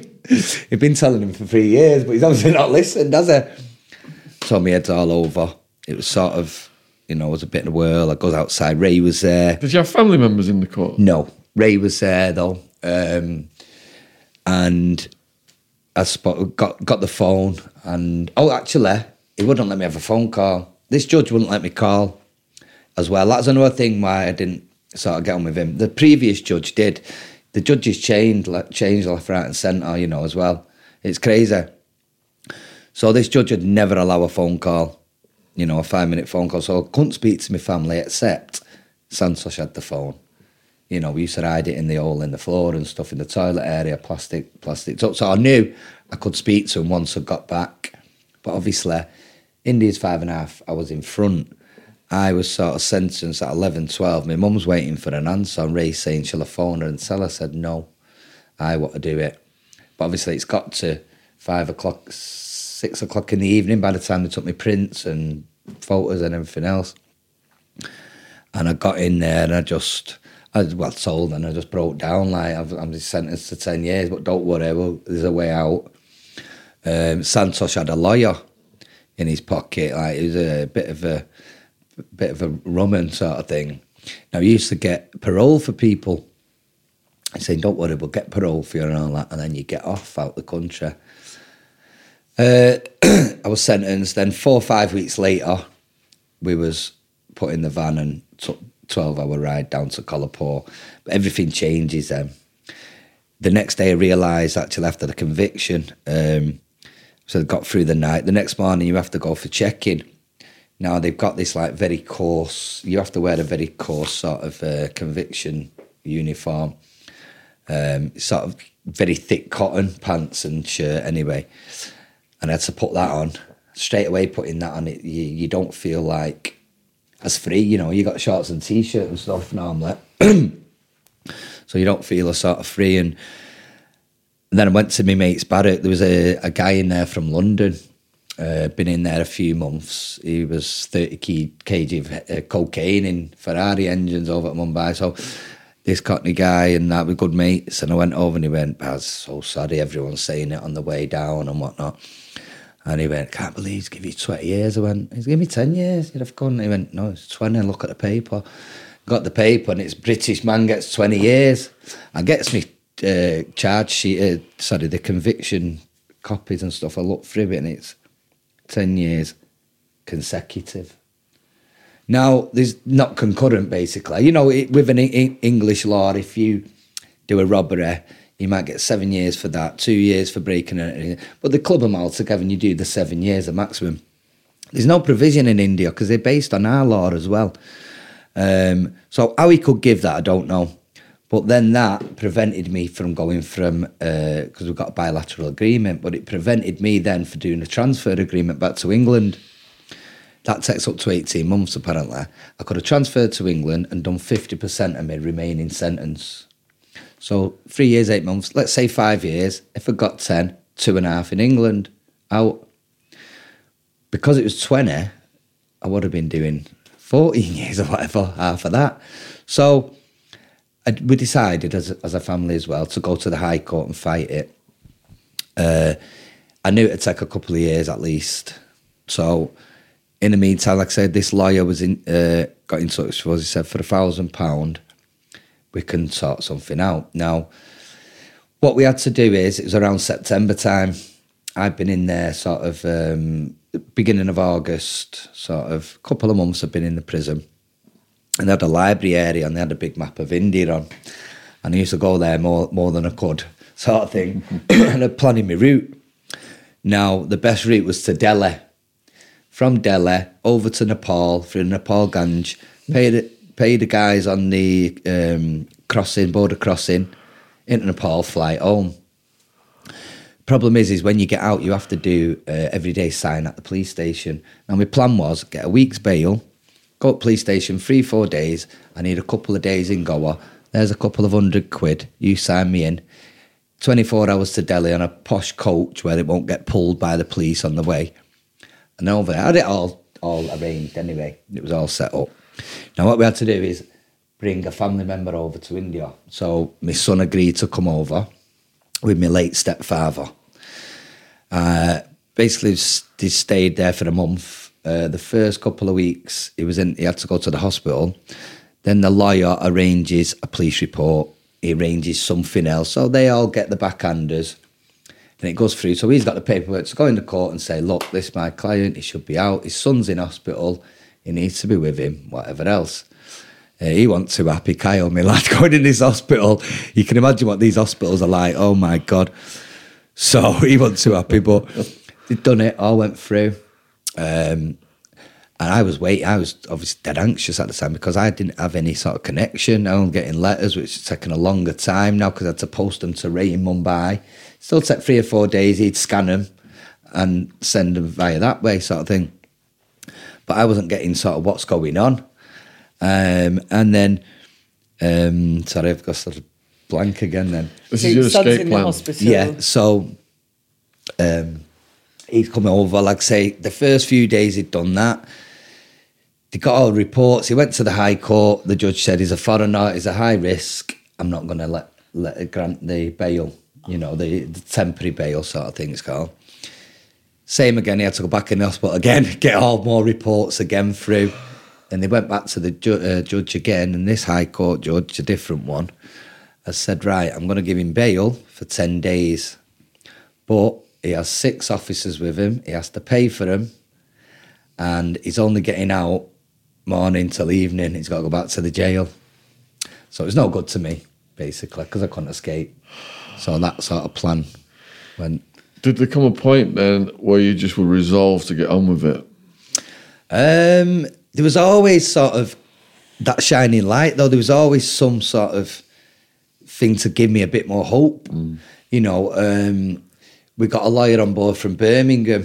He was an Indian sort of heritage guy, and he come over. He paid a bit of money, got some other couple of lawyers in, paid the superintendent. We had like a meeting in the superintendent's office. He's like, "I'm going to get you out. This is scandalous." Blah blah blah. this shouldn't happen. I went, but this is Indian law, mate. It's different. Can't bounce over there saying this, that, and the other. Um, he went back home and they had a big meeting in Manchester. Uh, it was basically opening a chambers, a number five chambers, it was called. So it was, it was for his benefit, not mine. Uh, he started saying, "Oh, pay twenty thousand pound. I can get this lawyer. I can get that lawyer. I know the lawyer's better than you. Who's here? But I don't want to pay twenty thousand pounds to get that lawyer because it's not going to speed it up. They've got face value. But what they'll do is they'll get another lawyer that I paid two thousand pound for, that I had, and they'll use them all the way. So And because of your innocence, did you remain quite optimistic, or was there a point where it started to take a, a toll on your mental health? I knew I'd get out after 10 years. I knew it because there was no way it could go, could do 20. Um, like I said, just basically had to take year by year. Um, after the three years, eight months, like I say, I found out about um, Kyle's cousin Dean being killed, and I found out my, my nana had died. And, you know, obviously, they told me you can't grieve as the same because you're finding out it happened three years ago. They kept told my mum told to protect me basically, but I said I need to know these things so in future, you know, you need to tell me sort of the bad times as well so I can deal with it here, even though I can't do anything.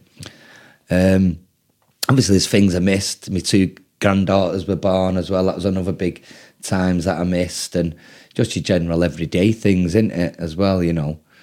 Um, Was it the, did the conversation with the girlfriend occur around when you were sentenced? Yeah, once I got to Kolhapur, um, I managed to get hold of a phone in there after a month or so. Um, and was just texting, like I say. Whoa, that was good. I have to Dave. cut that bit. Got a blooper. I think that was my mum. Saying to Shaun, be my mum. She keeps doing little things like Does she? She's doing little things like this just to make sure she knows I'm still. She's still here. See, do you see like white feathers? I see. I hear, Yeah, a hear a lot couple of of people times, say yeah. That when someone's passed, they see white Yeah, lying but she'd about. turn me music on and stuff like What? that, and yeah, just the telly will be going on and stuff. And I'm thinking, been a few things lately. I don't believe in that. And it's- Good? All right, cheers. So we were on about, was it the conversation with the girlfriend? Yeah. Yeah, um, Oh, well, I'll, I'll ask you again then. Um, so the conversation with the girlfriend happened around the time you got sentenced, didn't it? yeah. Uh, like a couple of months after I was sentenced, like I said, I went down to a place called Kolhapur Prison. It was towards Goa, like four hours drive from Goa. Uh, the the prison was less. It's not a big city basically, so it was more green as well. It was more space spaced out. So that was a good, you know, side of it. There's a lot of greenery there. Um, got a, got a phone, like say, about six weeks after. Got in touch with uh, my ex girlfriend, and obviously she was saying, you know, I can't wait that long, and I was, I was obviously in agreement. I said I, w- I wouldn't want you to, you know, you've got to move on with your life and everything else, and sort of, you know. But this is in the pipeline. I'm going to escape, and I'll be home anyway. And so, like I said, there was always a positive sort of with the negative as well. Because they're going through it with you, aren't they? Of course, I, I remember my mum saying it's like you're grieving. She's, she was grieving me. You're not dead, but you're not there, and you're not in Spain where you can just nip across and, you know, it's a 12-hour flight and stuff. There's a lot of money as well, and and then you don't get the actual visit in the court. You can't hug them and stuff, and so If you love them and you're unrealistic, quite often you want them to stay with you. But if you love them and you're realistic, you don't want them suffering. You've got to set them free. yeah, correct, mate. Yeah. Yeah. Did you cry after the breakup? Um, do you know what? I think that was in the back of my mind because I just got 20 years, so that was my most. Do you know what I mean? That sort of overshadowed what's going on. Sort of with that. Obviously, I was upset. She Um, might be watching. But be careful what you say. well, yeah, yeah, she's got a new fella now, so I better add on. her. No, I mean we've never met after it. It caused problems with my next two relationships, to be honest. Yeah, because I I had the thing where I wanted to meet her and get a closure type type thing, but you know that's another another story anyway. So. So, all right. So, what? Did, how did the conditions change from remand to sentenced? Um, like I say, it was the conditions was virtually the same.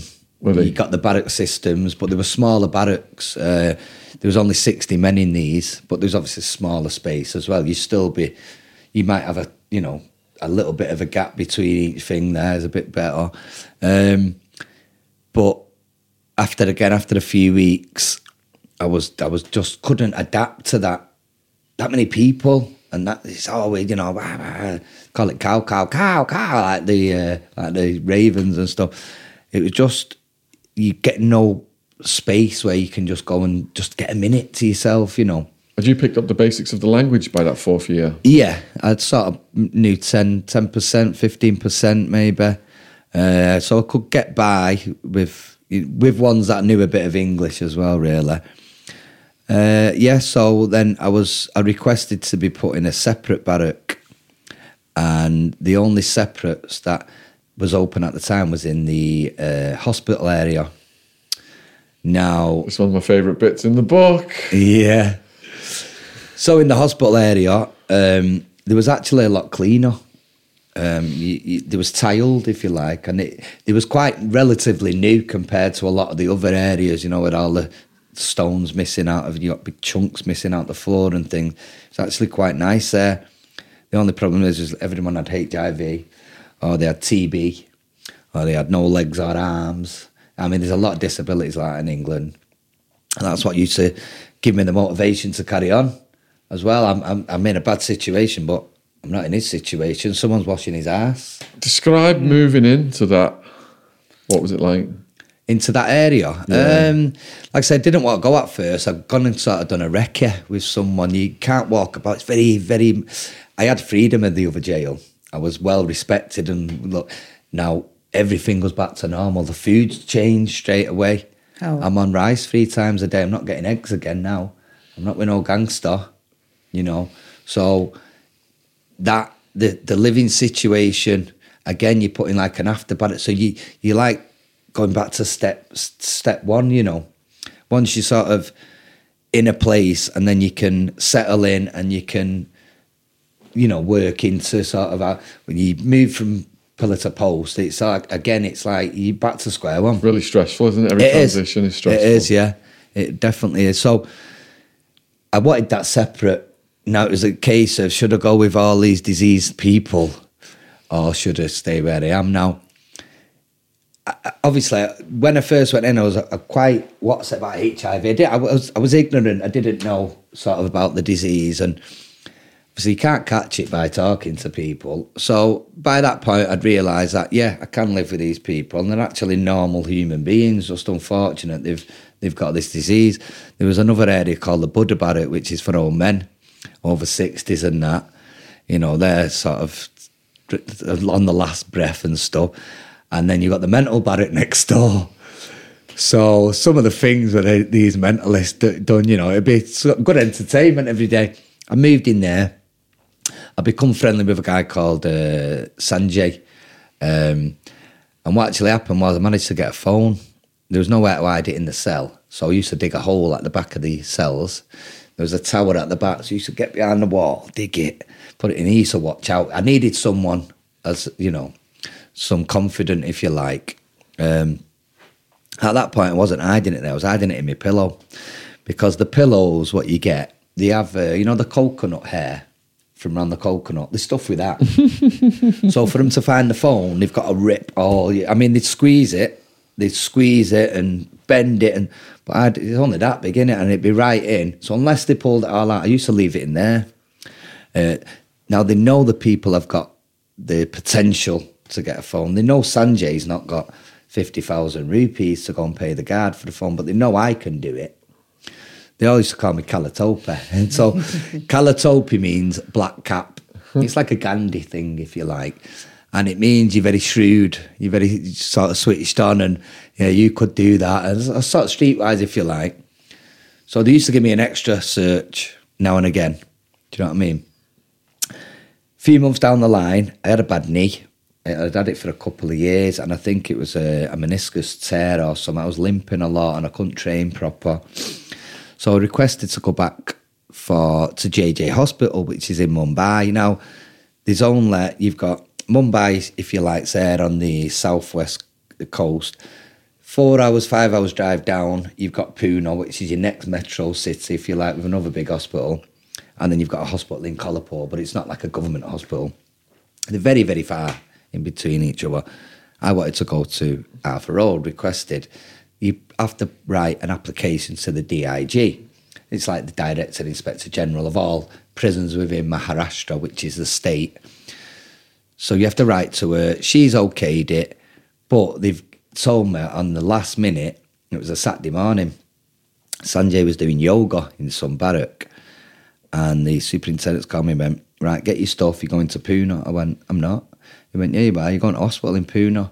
So I went, No, I'm got Arthur Road. He went, No, you're not, you got Pune. I went, I don't want to go. He went, Well, you can't cancel it. The guards are there waiting, you've got half an hour. What am I going to do with my phone?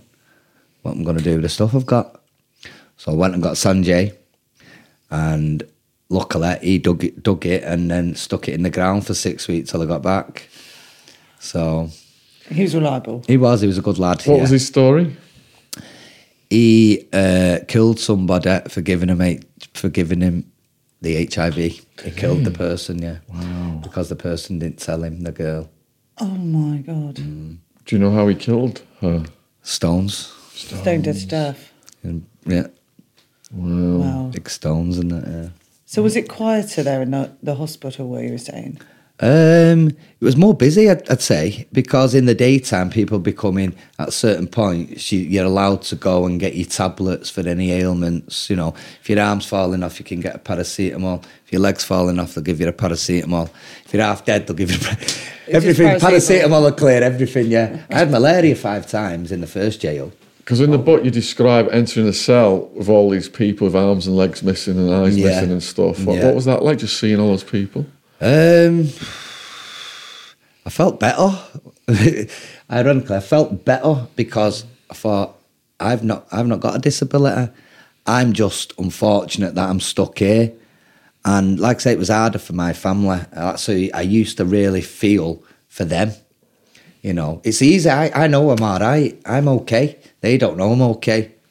You know, so for every day for them, it was really tough, I'd say. Was this where the dwarf came into it as well? Yeah, he was in the hospital area. Yeah, yeah. What was he like? Uh, he's, he's a nice guy. Nice guy. He was actually very, very intelligent.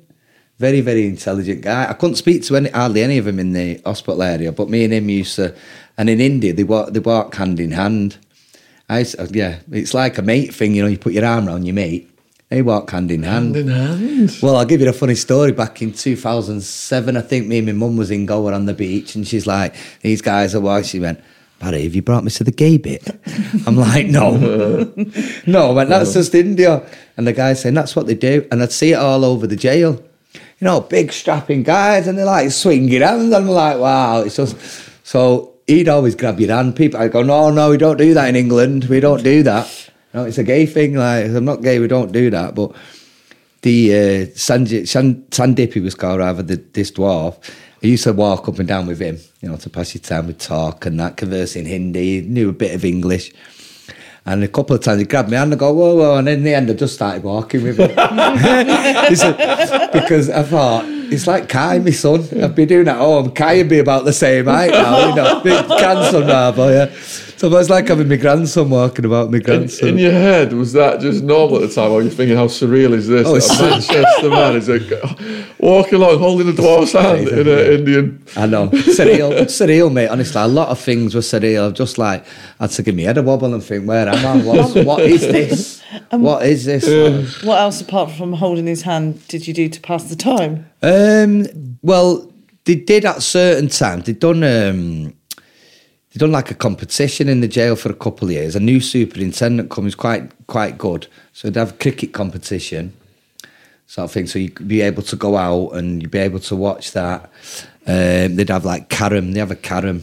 It's basically uh, like a two foot by two foot board, like a pool table if you like, with pockets, and you have disc and you flip the disc. But they're like superb. But want to go in there, want to go in there, and they bring it back there, and so they'd have that and a chess sort of competition. So now and again, it was they would sort of um, put a bit of get the boredom out of the way. Uh, after a few years, about four years into it, when I was there, maybe three or four years, they brought a yoga teacher from outside every day, um, and they've got like a stage area.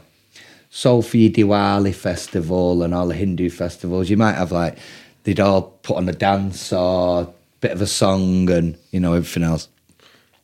Um, so yeah, there was one point as well. Um, they started on the Tannoy system. They started playing uh, a few songs every day, sort of between one and two p.m. while you're locked in. One of my friends, he used to get out on parole all the time. He was in for murder. Um, Emile Jerome, he was a again very well-to-do guy. He was uh, in the navy. The story about him, anyway, he ended up killing his girlfriend's lover.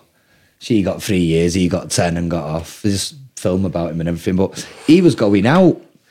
So luckily for three months on parole, and then he was managing to bring in fire sticks. So I had like Bob Marley music, and so every day I'd be there. I'd be like, "You playing one one song for me every day." So to hear English music, it was incredible.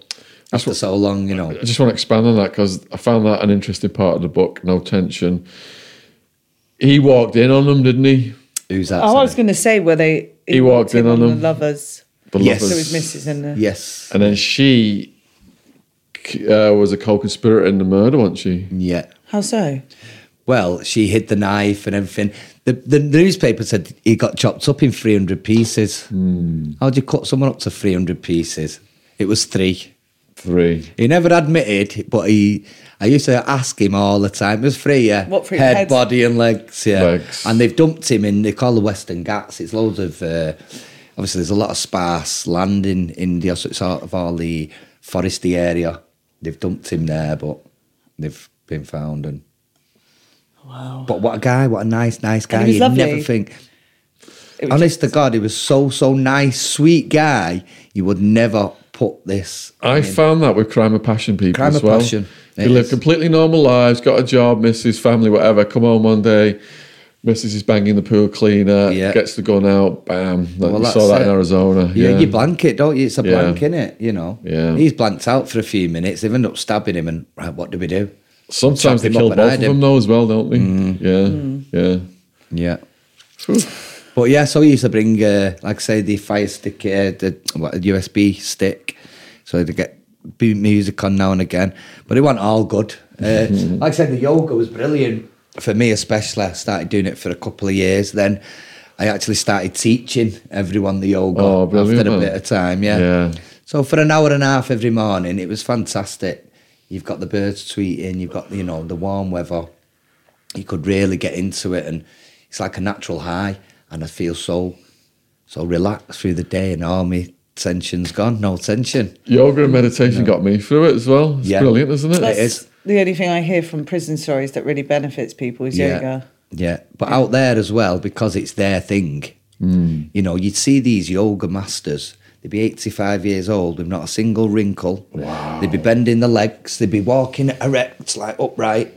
Look like a 30 year old man. Yeah, And because they're so, everything's pure. There's no no shit going in there. No everyday. yeah. It's just, honest to God, it's it, they look godly. Like an aura around them, you know, like a glow, and everyone comes and touches their feet, and like there's some type of God.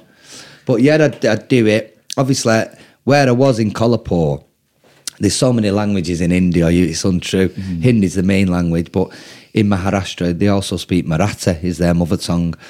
Now, I learnt a bit of Marathi as well, mainly numbers and other things, and it's very similar to Hindi as well. So I'd, I'd speak in a bit of English, a bit of Hindi, and a bit of Marathi, you know. So it'd be like sort of Exwasat and Bahi. So it's like take a breath in and out. yeah, and then it'd be ek, do. So you count them then So hold the breath and then release one, two, three. So yeah, I used to teach them for an hour. used to go back to my barrack and maybe have a bit of breakfast. Uh, you get yellow rice for breakfast or another thing like a, I couldn't, I couldn't even describe it. It's like a, a wheat type thing all squashed together on a Thursday. But have a bit of breakfast and then I'd basically go for a walk round the barracks, walk it off, and then do a bit of training. We used to make weights, makeshift weights from clay. Like get a bit of a pole, nails in the end, mix it with the coconut hair, and then set it in the sun, and you'd have you'd have dumbbells and stuff. So And speaking of your workout regimen, we've got Baz's actual diaries mm. that documented his journey through the system. And um, I'll let you read some of that because it's it, it, it- every day you document your exact exercise routine, aren't you? Did I put it in this as well? I've Yeah. not even looked at it, mate. You know, Could you read, read a couple of them for I the could, viewers? it- it- yeah, yes, I I can't can even read my own writing, you know. I've got my glasses. It's so so thin. Yeah, basically it starts with exercise. Um, and I can't even read that to be honest, mate. I can't even I need my glasses on. Do you want me to Do you have a look? to have a Yeah, go a on. look. Do you want to have a do it, Jen? The eyesight's Exercise. going You now. got the best eyes. Feroz gone court. Yeah, that's for those who was staying with. Oh, so he's gone to court. Karim and sorted out letters, cards. Oh, so exercise. You haven't said what you're doing, no, for exercise. Ah. Um, Tuesday. Weights not rejoined.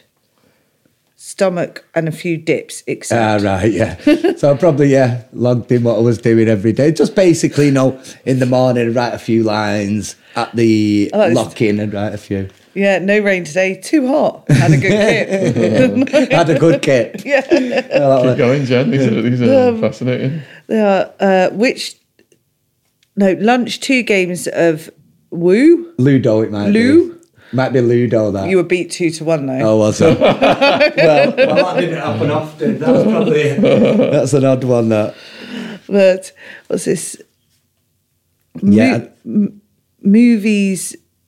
Oh yeah, we actually got um, Movies, yeah, yeah. at one time, we actually they paid for um, a thirty-two inch flat screen TV. Obviously, they paid all the guards and the hierarchy. Obviously, the superintendent gets the most. The next person, the three star, will get some. The two star down to whatever.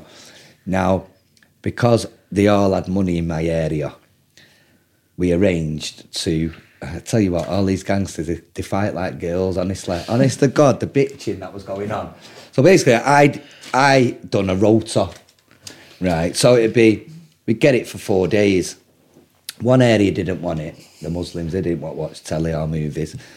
So again, Ray would bring like a fire stick, and we'd, one day we'd watch like all day, just lay in the what's it on you? Uh, we watch Fast and Furious one to six or something like that. all all the Rocky films. Or, fantastic time that we had that for a few months. But it says in here one movie you watched had no subtitles. All right. Some were Hindi, obviously. Some were Hindi movies, so you'd have to sit through them and try and sort of work it out. But, but again, with Hin- with Hindi movies, um, like the Bollywood movies, it'd be an action film. You know, the people getting blown up and shot, and then halfway through, go call it item number. And you get a dance. There'd be dance for 10 minutes, you know, in the middle of a war film. It's just madness. But the item number in the Bollywood films is the main thing that they actually want to see. Yeah. Yeah, sort of all the dancing and it's madness. Mad. So Father's Day had chill haircuts. Got your hair cut. Oh, yeah, then once a week they come round with uh, the cutthroat blade. So, Can you read the rest of that? I want to see if it triggers any memories in him. Um, it spoke Remy and VJ Palande. ah, Vijay Palandia, that's one of Santosh's uh, shooters. yeah. So it had ganja today. No, yeah. yeah. happy days. Happy days. Uh, went 8N, had two chills and top You know what the chills is? Chillum. Yes, oh, she's already knew. She already knew. And got top 500 piece strong Mal. Give medical whacker money. W A K A H. Oh, I'm not sure. Medi- give medical whacker money. Got Rizla for joint tonight. Smiley face. and then you did a lot of reading, finished reading City of Thieves. Yeah. Yeah, is that a good Oh, I read, I read many, many books. I probably Oh, read sure. 500 books. That was my especially on my own in the sort of Mm. second jail. So, Here's one 36 degree high, 25 degree low, hottest. Not too bad today. Not brilliant kip, but getting motivated again. Done three sets of bicep curls, side bicep curls, bar dips, shoulder press, and lat raises, and a little smiley face. I, like, I, do, I do like the little smileys throughout. Tamby boy, not gone. Still waiting for papers to come.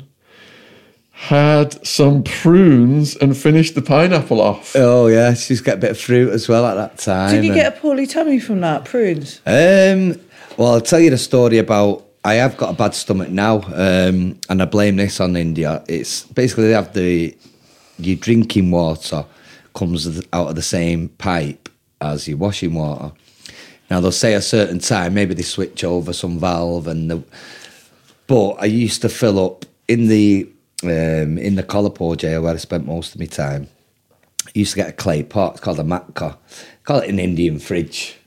So it keeps things cool, basically. So I fill that with the water. So I have cold water throughout the day.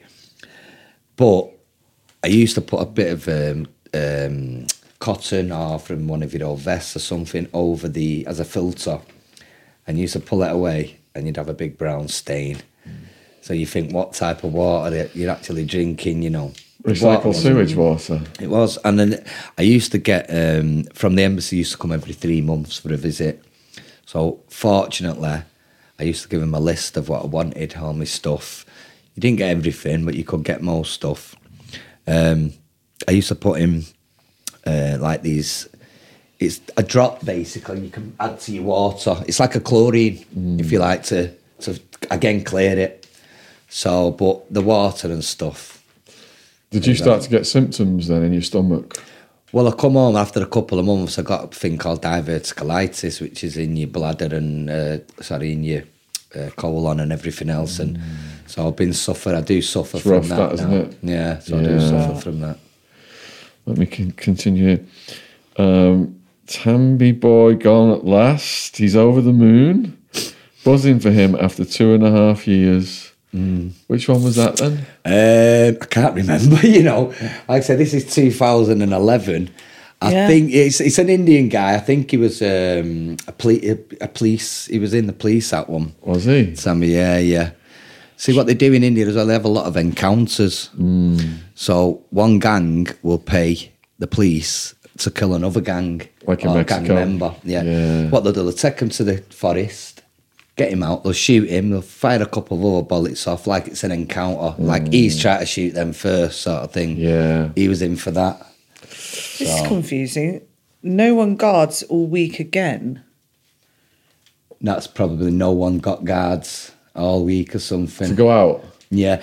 What actually that sucks. happened at the time as well, they was doing a IPL, you know, the Indian Premier League it's for the cricket, and all the guards were covering that, so no one was going to court. You see.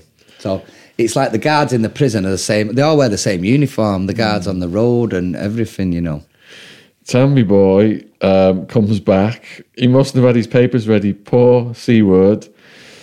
Read most of book and done a puzzle. What type of puzzles are you doing? I used to do sort of what my mum sent word searches, Sudoku Yeah. master I am. Sudoku. Sudoku Oh, yeah. master, I can do it blindfolded, yeah. Um, just anything to pass the time, you know. I'd write a letter, might uh, do a puzzle, and then I'd read a book, and that'd pass you sort of a good few hours sort of till the night. And then, to be honest, I was asleep by 10 every night and up at 5 because uh, the call to prayer mm. sort of wake you up anyway. You know, it's start in one barrack, oh, and then it'd be on that barrack, and then it'd be like all around the jail you do. And that's the Muslim prisoners, is it? Yeah, yeah. Tambi had a quite a day, and this is all happening on August 4th, because then he got released later on.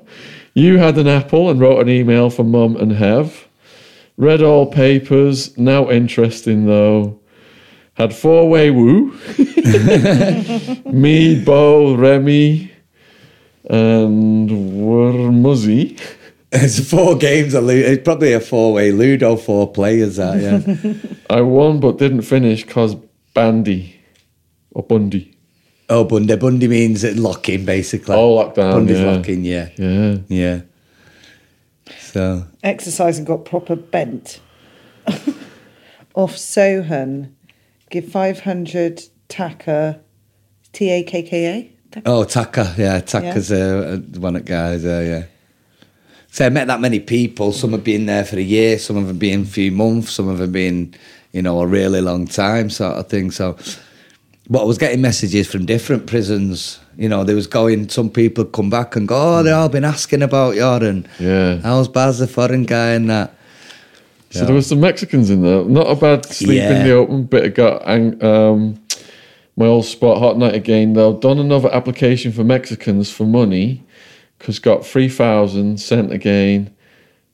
What what was the deal with the Mexicans then? Well, what it was was um, there was three of them, and his wife. Uh, there was the, basically the, diamond thieves, but very Diamond good, thieves. very good, very good. So they've come over. They've do, it's a place called Gurgaon. They've done a diamond exhibition. They've managed to get one million pounds worth of diamonds. What? Yeah. One, they've all gone to the airport. Now they're flying via Italy. Sorry, one one of the guys is going to Italy. Yeah, they've DHL most of them. His wife has put the rest of him in a purse. Yeah, so he said to us, they're, they're at the airport. They're going to they're going to Dubai, then on to wherever they're going. So he said the plane gets delayed an hour. Yeah. Then the call comes, all passengers. So he said, we walk in. He said, I'm looking there, the boarding, and then come with me. We were two minutes away from getting on the plane. Well, they've done their own work. The Indian, uh, I used to think it, it was a banana republic, the country, but it's not. It's very powerful, you know, the GDP and everything. They're a big world player now. I didn't think they had technology for stuff like that, but they was on them, and they in Dubai, and they was arresting them at the airport Wow. they got the, obviously we, everyone perused the law books to try and get loopholes and everything else. Now, in their case, what they could have done was all the diamonds were recovered straight away, but the guy from Hong Kong that was doing the exhibition wanted 75,000 English as recompensation because he had to come from Hong Kong to India for the trial, etc., etc. Now, if they paid that, then they only do a quarter of the sentence. Now, they got seven years.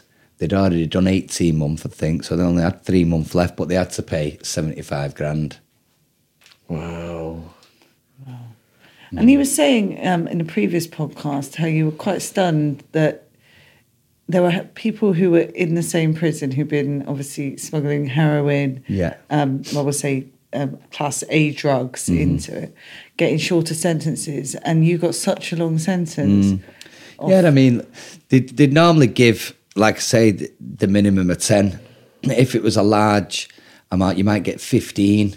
You know, for like thirty kilo or something like that. But with the quantity and the actual being a, a you know a psychotropic type drug, not a narcotic drug, you wouldn't have expected to get more than that. Yeah, there's no there's no clarity how one can be that and one can be, be that. You know because drugs are different, aren't they? Different um, categories. So You're so positive, but I found a down day.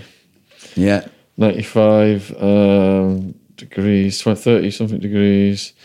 Not had a good sleep again, feeling sick with worry and feel really, really down. Tried to lie back down, but been raining heavy for the past two days. Flies landing on me and water pissing in the cell. oh yeah, used to get leaks all the time. Need to snap out of it, but just can't. An octopus called Paul in the paper. Oh, the, uh, Paul the Octopus. Oh, who right, remember that, yeah, football yeah. Scores. Start The of World Cup, scores was Yeah. it 2010? That would have been, I think. Yeah. So Yeah. those moments, then, how did you pull yourself out of those dark moments? Kick, kick myself up the ass, to be honest. I, I mm-hmm. used to look around, like I say, Shaun. I used to look at people and think, how can you feel sorry for yourself? They're not getting letters. They've got no love behind them. They've got no support. They've got no money. They've got nothing. Mm-hmm. You're in a bad situation, but you've got to be more positive. I've got, I, I had grandkids to come home to. I had, you know, but I, I, I'll tell you the, the worst times for me personally was 2010. Um, I got malaria five times within a, an eight month period. From the mosquitoes, is that? We used to be there, they'd be buzzing. We used to have competition. We'd go and see how many blood splats you could get. I think I got eight once. So that was the that was the Eight. uh, eight in one go. And you hear zzz, zzz, zzz. Oh, headache it was sometimes. But that area, because the monsoons and because of the stagnant water and stuff from the back, that's why I was coming in. Um, like I said, I got malaria the first time and it was horrible. They took me to the hospital wing and I was in this hospital wing and I thought, wow, I'm going to get a bed at last. And it's got a quilt on. It, it's like one of the quilt about this thick. And I looked at it and it was like, name what's crawling on there and what's staying. It was absolutely disgusting. Honestly, absolutely disgusting. I sent a guy back to my cell. I got a towel. I put the towel on it. I just lay there for two days. Couldn't move. What was the symptoms? Uh, headache, banging, banging headache, sickness, diarrhea, just feeling so weak and low. Oh yeah, you're getting cold sweats and your temperature's dead high and everything else. But you know what they give me? Paracetamol.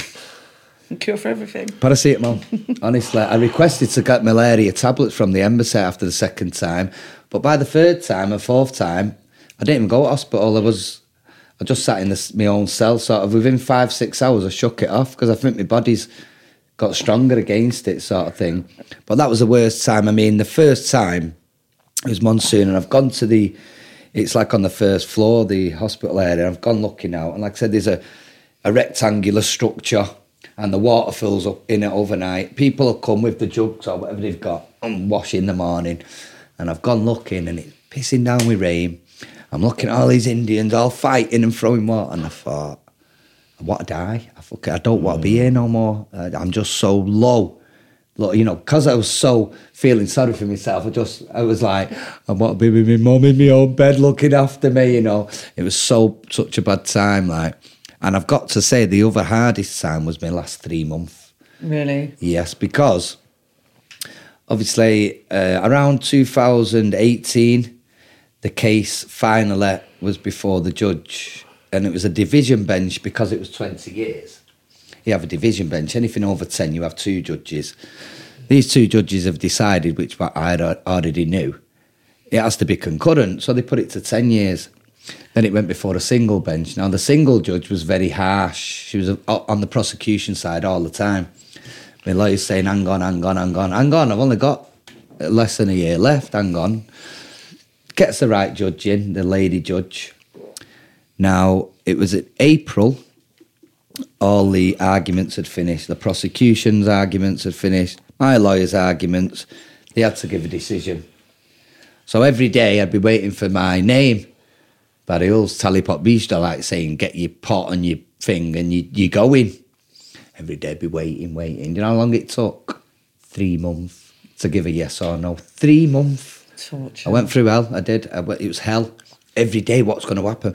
Well, I've only got six months anyway. I've only got five months. But, but then, last four or five months, I didn't want to do. That was going to be the hardest, the longest to finish the 10. And I wanted to be acquitted. I was innocent. You know, I wanted me freedom back and everything else. And like I say, to give that yes or no decision and write a report took three months. I wanted to know your the process from when you left getting back to the UK. Well, sorry, That's sorry, I'm kicking you. well, that's another sort of story on its own. Um, there's a full chapter of that in the book and more. Like I said, the judge done me a massive favour because she gave me um, a judgment of he needs to be deported within 10 days. Now, like I said, the prosecution tends to try and keep you there free at six months and everything to challenge the. I know they already screwed your life. They want to do it more. So um, basically, she put that into place where it done me a massive favour because they all know what they, like. So the, the judge has done me a big favour there. Obviously, I'm expecting them to deport me now. I was acquitted on the Wednesday, and Ray's come to the July the fifth. I found out. Superintendent called me to the office, stood up, congratulations, shook me hand and all that. We was a pretty good pally, we was. And um, I was like, Ray's coming tomorrow. He's bringing a car. I'm going. He's like, yeah, yeah. Ray comes down the next morning. I'm packed up, ready to go. And he's like, no, you can't. We've got to wait for the customs to take you. They've got to put you in a det- detention centre. So I was like, well, well, we don't know. It's not happened like this before. Blah, blah, blah. Gets to the Friday. I've walked to the superintendent's office. I went, I'm free. So he went, I know you are. I went, so if I walk out of there now, you better tell all them not to shoot me because I'm getting off. I'm fucking, I'm free to go. I've spent all this time, I want to go. So he done me a big favour. He spoke with them, they okayed it. He got one of the guards from in the jail to come out with me on the Friday afternoon. We've jumped on the back of his motorbike. Surreal it was. Jumps on the back of his motorbike, goes to the Kolhapur bus stand, gets some fried bread or something from a little stall, gets on, um, gets on a coach to Pune, gets off at Pune, that's five hour drive, gets off at Pune, obviously I've arranged with Ray. He's now got a baby and a, and a wife, a girlfriend over there. He's been there so many years. He's only got a one bedroom place. It's very expensive to live in Mumbai and you don't have much in there. So I get there about two in the morning. He's phoned his friend. He thinks we're having a big party and stuff, gets a bottle of brown, went, ain't happening this, mate. so he's like, right, uh, can I trust you? I went, I want to get out of the country. I'm not going to get off anywhere. I'm a quitter. I want to go. So on the Monday, what we had to do was meet and go to the Foreign Office to do a load of paperwork. So at a Sunday, we went down Bandra, got my first ice cream. Oh, it tasted like heaven, honestly. Mm. and then hmm. the Monday morning, Ray's sort of come with me, worked out the crazy train system in Mumbai. It's absolutely mental. Gets on different trains, gets to Mumbai, meets the guy. Oh, sorry, it was the Saturday morning, it was the next morning. Gets to the place, it's only closed because every second sat there, because they're so lazy, Indians, they, they, they shut everything down, government buildings. That wasn't open. So he's like, you're going to have to come back to Kolhapur. I went, sling it, are you mad? Think I'm going 12 hours travelling back? Get out of it. So what he done, took me to a women's prison. There was an old two-star officer there, give him the paperwork, and I had to meet him on the Monday. Met him on the Monday, done some other paperwork on the Tuesday, relaxed Tuesday night, Wednesday morning, gets a phone call from my lawyer, get to the High Court, to try to keep me there. So again, it's all in the book, but there's a big rigmarole after that as well to get out of the country.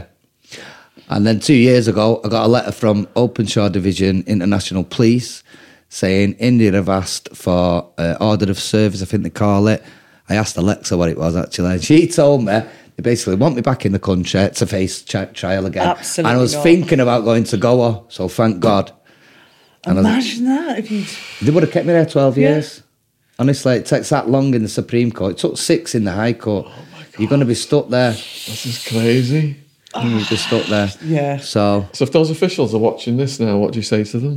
do you know what? I'm still in contact with a few of them. Oh, yeah. I am. I, there's a few decent guys, you know, the the younger lads who used to bring Yeah. you, bring you swag in and stuff like that. And there was all right, you know. There's a few. I'm still in contact with a lot of people actually from India. Ray. Ray's like my brother. He done so much wa- for me while I was out there.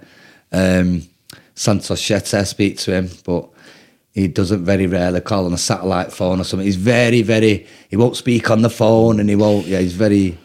What, what was going through your head on the flight home? I still wasn't convinced I was getting home. Honestly, I mean, I was on that when I actually, um, I had to be escorted out of the country, if you like. There was two officers in the airport. They trusted me. I turned up at one in the morning for the flight. The guys walking with me everywhere, wouldn't leave me side. Said, right, I'm going to the toilet. Walked to the toilet next minute. A guy with a shade, you know, in the corner, stood behind the post. He started walking after me. I was like, for real? I went, he's with you in there? He went, yeah. so like, I'm not getting off anywhere. You know, I've been on my own for the last few days. I don't want to stay in this stinking country for one minute more. But anyway, the, he said, I said, when I check in and that you'll go, he went, oh no, when the plane's in the air, I leave.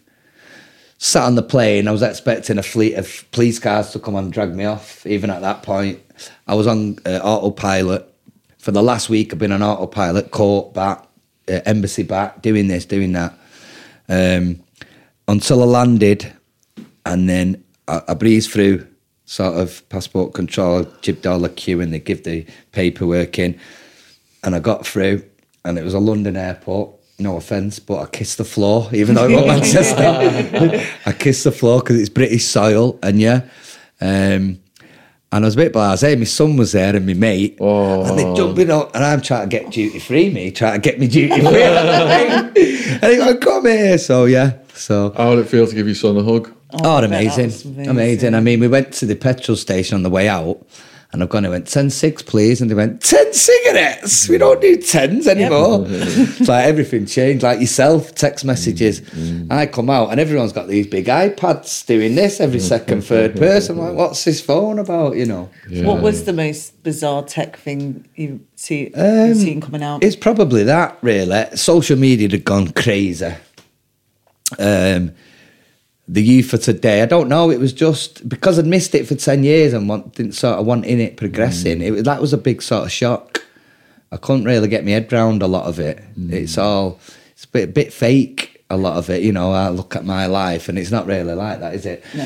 Um, and then again, like I said, I was scrolling up instead of down, zooming out instead of in on the phone, and you know, it took a lot of few things to get to get used to it, sort of thing. So, What was your first meal?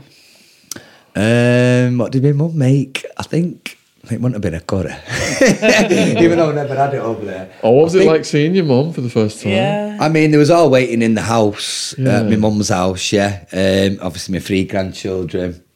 Uh, I mean, Yeah, I'd 'cause seen my mum. Yeah, I'd seen my mum. I spoke with Kai on the phone and stuff. And um, obviously, the girls didn't know. They were sort of three and five at the time, or even younger. Yeah, two and four, I think. So to see them, obviously, then one guy was he's like, Uncle Baz, and I went, Who are you?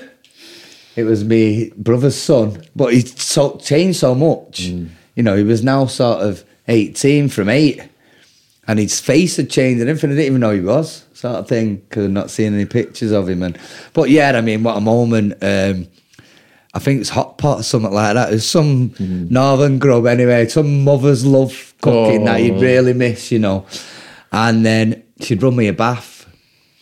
And she did all these stories of you won't get to sleep in a bed for weeks and everything else. And I got in this bath and I felt like a Muslim myself, like I'd gone to heaven with all the virgins. Honestly, this bubble bath, I felt so, I- just felt so lucky. I did. I felt so like privileged. And I think I fell asleep in there. My mum was like, Paddy, you all right? After half and I was like, I'm all right. And I got in the ba- bed and I slept like a baby. I believe, honestly, I just and uh, say it was just just getting back to society, isn't it? You know, because you're completely out of that society. It did take a good few months to become sort of me again. Have you Just. made it last that appreciation and wonderment? Oh, to this day, to this day. And now, uh, one thing I can say is you take every day like it's your last. You know, you don't know what tomorrow brings. I would never have expected in a million years what tomorrow bring f- for me, you know. And it's just don't miss, don't put off till tomorrow what you can do today. Have And- you heard or seen anything from the guy who's responsible for you going to No, prison? he's disappeared from the. I, I believe he went to Ireland and down London. Then I got told he was around my area, and at first I was driving past in his house, and I thought, you know, if I see him, what will I do? Will I go back to jail for murder? Because I don't know. He could never give me compensation for them ten years. Even a billion pound won't suffice. Smashing his face in mud, and I don't want to do go into the same situation. So I try and avoid that he'd be around there and things, you know. And I did uh, certain times, you know, prayer was prayer was very helpful, and I learned at that point in time that forgive, don't forget, but forgive and let let us, you know. And I I try and take the positives. To be honest, I take all the positives. It was a university of life. I can go round uh, Cheetham Hill where all the Pakistanis are, know what they're saying. They can't call me behind my back and they go, and they look when I'm speaking and they're like, some of them actually buzz off it and think, you know, it's a great thing. But then you get some of them like, hmm, bald white man there knowing our lingo. my don't God. like it. yeah, they don't like it. Don't like it. Uh, but yeah, so that's a positive again. You can set up. So I think you, you know, all the negatives you've got to try and put them into a positive in a way. When I got, I was at the airport in London when I got deported, and I ended up sitting down. There was a soldier who just got back from some war torn district, and we were hmm. talking, and we were looking at all of the people of England, and we were thinking, these people just they don't know how good they've got it. They take everything for granted in this country, Yeah. and having experienced everything get taken away, and life and death doesn't mean much. Mm-hmm. You see, did, did you did, do you have that? You know, Oh, one million percent, yeah. Yeah. One million percent. Yeah. I mean, until you put in that situation, you'd never know. You'd never can appreciate because we're born into a society where, you know, we, we can eat good food. We've got privileges in life, you know, we, we live a nice life. And if you've not got a job or you're struggling, we've got a government that will help you out to a certain degree. They don't have that. You know, there's probably hundreds of millions over there that are living on the street. Or they've got like a little tent type. I mean, even the slum areas now, you've got to pay rent in Mumbai. You know, there's, I don't know if you've ever seen, um, what's it called? The, um, based on, uh, Who Wants to Be a Millionaire? The Mumbai. Oh, um, Slumdog Millionaire. Slumdog, Millionaire. Slumdog Millionaire. So that is bas- Dharavi, which is a big area. So you've got multi-million, multi-millionaires living in these high rises with the view of all these shed tops, all these, you know, corrugated roofs. You give me a flashback to Shantaram then, where the rats come in the night, Yeah. don't they? Waves of rats come through the slums in the night. Everyone's getting off the road. Yeah. And they just devour Oh, yeah. everything, anything in front of them.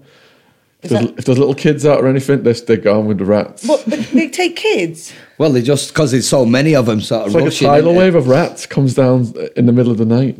And they eat kids. Everyone's got to get off the Yeah. streets. No, they'll take you with them though, so Oh. because there's so many, take you off your feet, won't it? And crazy.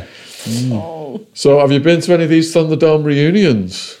Uh, I've not. Shout out to the Thunderdomers. Yeah.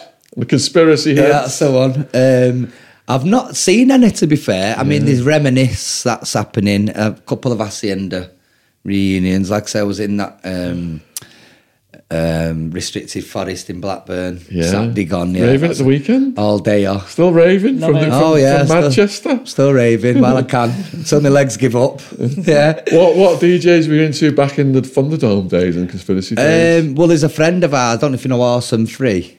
That's a group. Um, no. Please don't. No, it's not that one. It's uh, there's a few songs anyway. Yeah. Uh, he was a DJ at the time, so we used to sort of go and follow him. We'd be in Yeah. Leeds on a Tuesday night in the Leeds warehouse, Right. and sort of go all over. But a big one was Maxime's in Wigan. They used to do the old school, be there sort of every month and We were into like Jay Weird and 808 Yeah. State, Stu Allen, Sasha Manchester Piccadilly, yeah, all that, yeah. yeah. Well, there was a, uh, a there was a club there as well at that in Piccadilly. There, he used to DJ a lot there. That's Sasha Soundgarden. Soundgarden. Yeah, with he's the- got a better memory than me. With the springy dance Yeah, floor. Yeah, yeah. you can really bounce on yeah. that one. Yeah, Meanwhile, man I'll be on Billy Wiz and yeah. Disco Biscuits bounce, bouncing up and down Yeah. at Soundgarden. It's just like a box place, wasn't it? As well, Yeah. There's nothing special about it. It's like that's the end of the all rave about it, and it's Yeah. it's you know, it's not a brilliant club. To us, it's not. If you weren't on anything, Yeah. it's just a bare square room, some of them, weren't they? and people like waiting to come up on the. that's yeah. it. You know, you're on something. You can make it what And you want it to be, can't you? And the music, it sounds like signals from outer space, but as soon as the E hits you, it's like Yeah. it all makes sense. yeah, yeah, it certainly does. certainly does. Yeah. Baz, is there anything you want to say before we finish, or any stories we've missed out? Um, I think we've covered most most of it. Uh, obviously, there's a lot more stories in, the the, book, book. yeah. yeah. Um, so No tension. Yeah, I called it no tension because, like I say, all the Indians that come up to me the first few months and they say, uh, "Tamara case," can they say like, "What's your case like?" sort of thing. What you're here for? I said, "Diazepam." They go, "No tension, Baba, no mm. tension." so it stuck in my head, you know. And in the end, they used to say. Eight Ajar, like you say, eight thousand miles attention, me mate. I'm not from this country. I've got eight thousand miles of attention. Mm. So yeah, so that's why I named it that. Really, You still doing the yoga that you started? I do it before my gym. Do you? Sort of 20 minutes, yeah. Nice warm up. To stay flexible, yeah. Yeah, Yeah, yeah. Can still get flip my legs over my head and all that. Can so, you? uh, Yeah, oh yeah, yeah. Yeah, it just keeps you supple, sort of our age as well. Yeah, Yeah. totally. So, We love it. All right. So all of Baz's links are in the description box below this video if you want to check the book out. Is it paperback and ebook? yeah, I mean, it's on paperback and uh, hardback at the minute. Hardback, and It's on paperback, Kindle edition. Kindle. Yeah.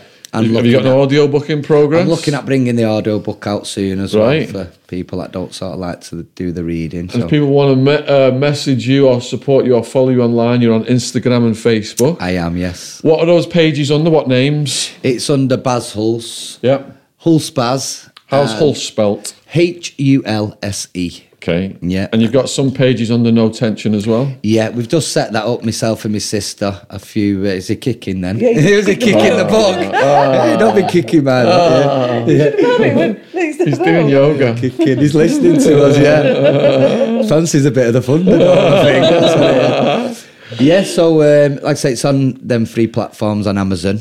Um, I'll be bringing out an audiobook soon.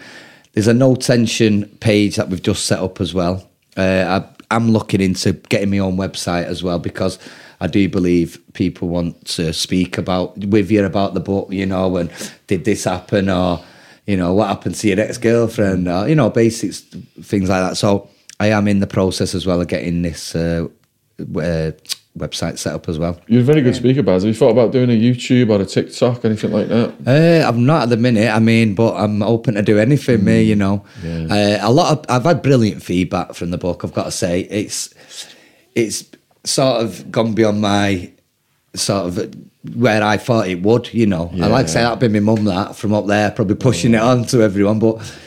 The feedback's been fantastic. It has been brilliant. I don't think I've had one bad comment of, of everyone, you know. Yeah. Um, it's made loads of women cry. That's true to form. I've done that over my time. done it with words now.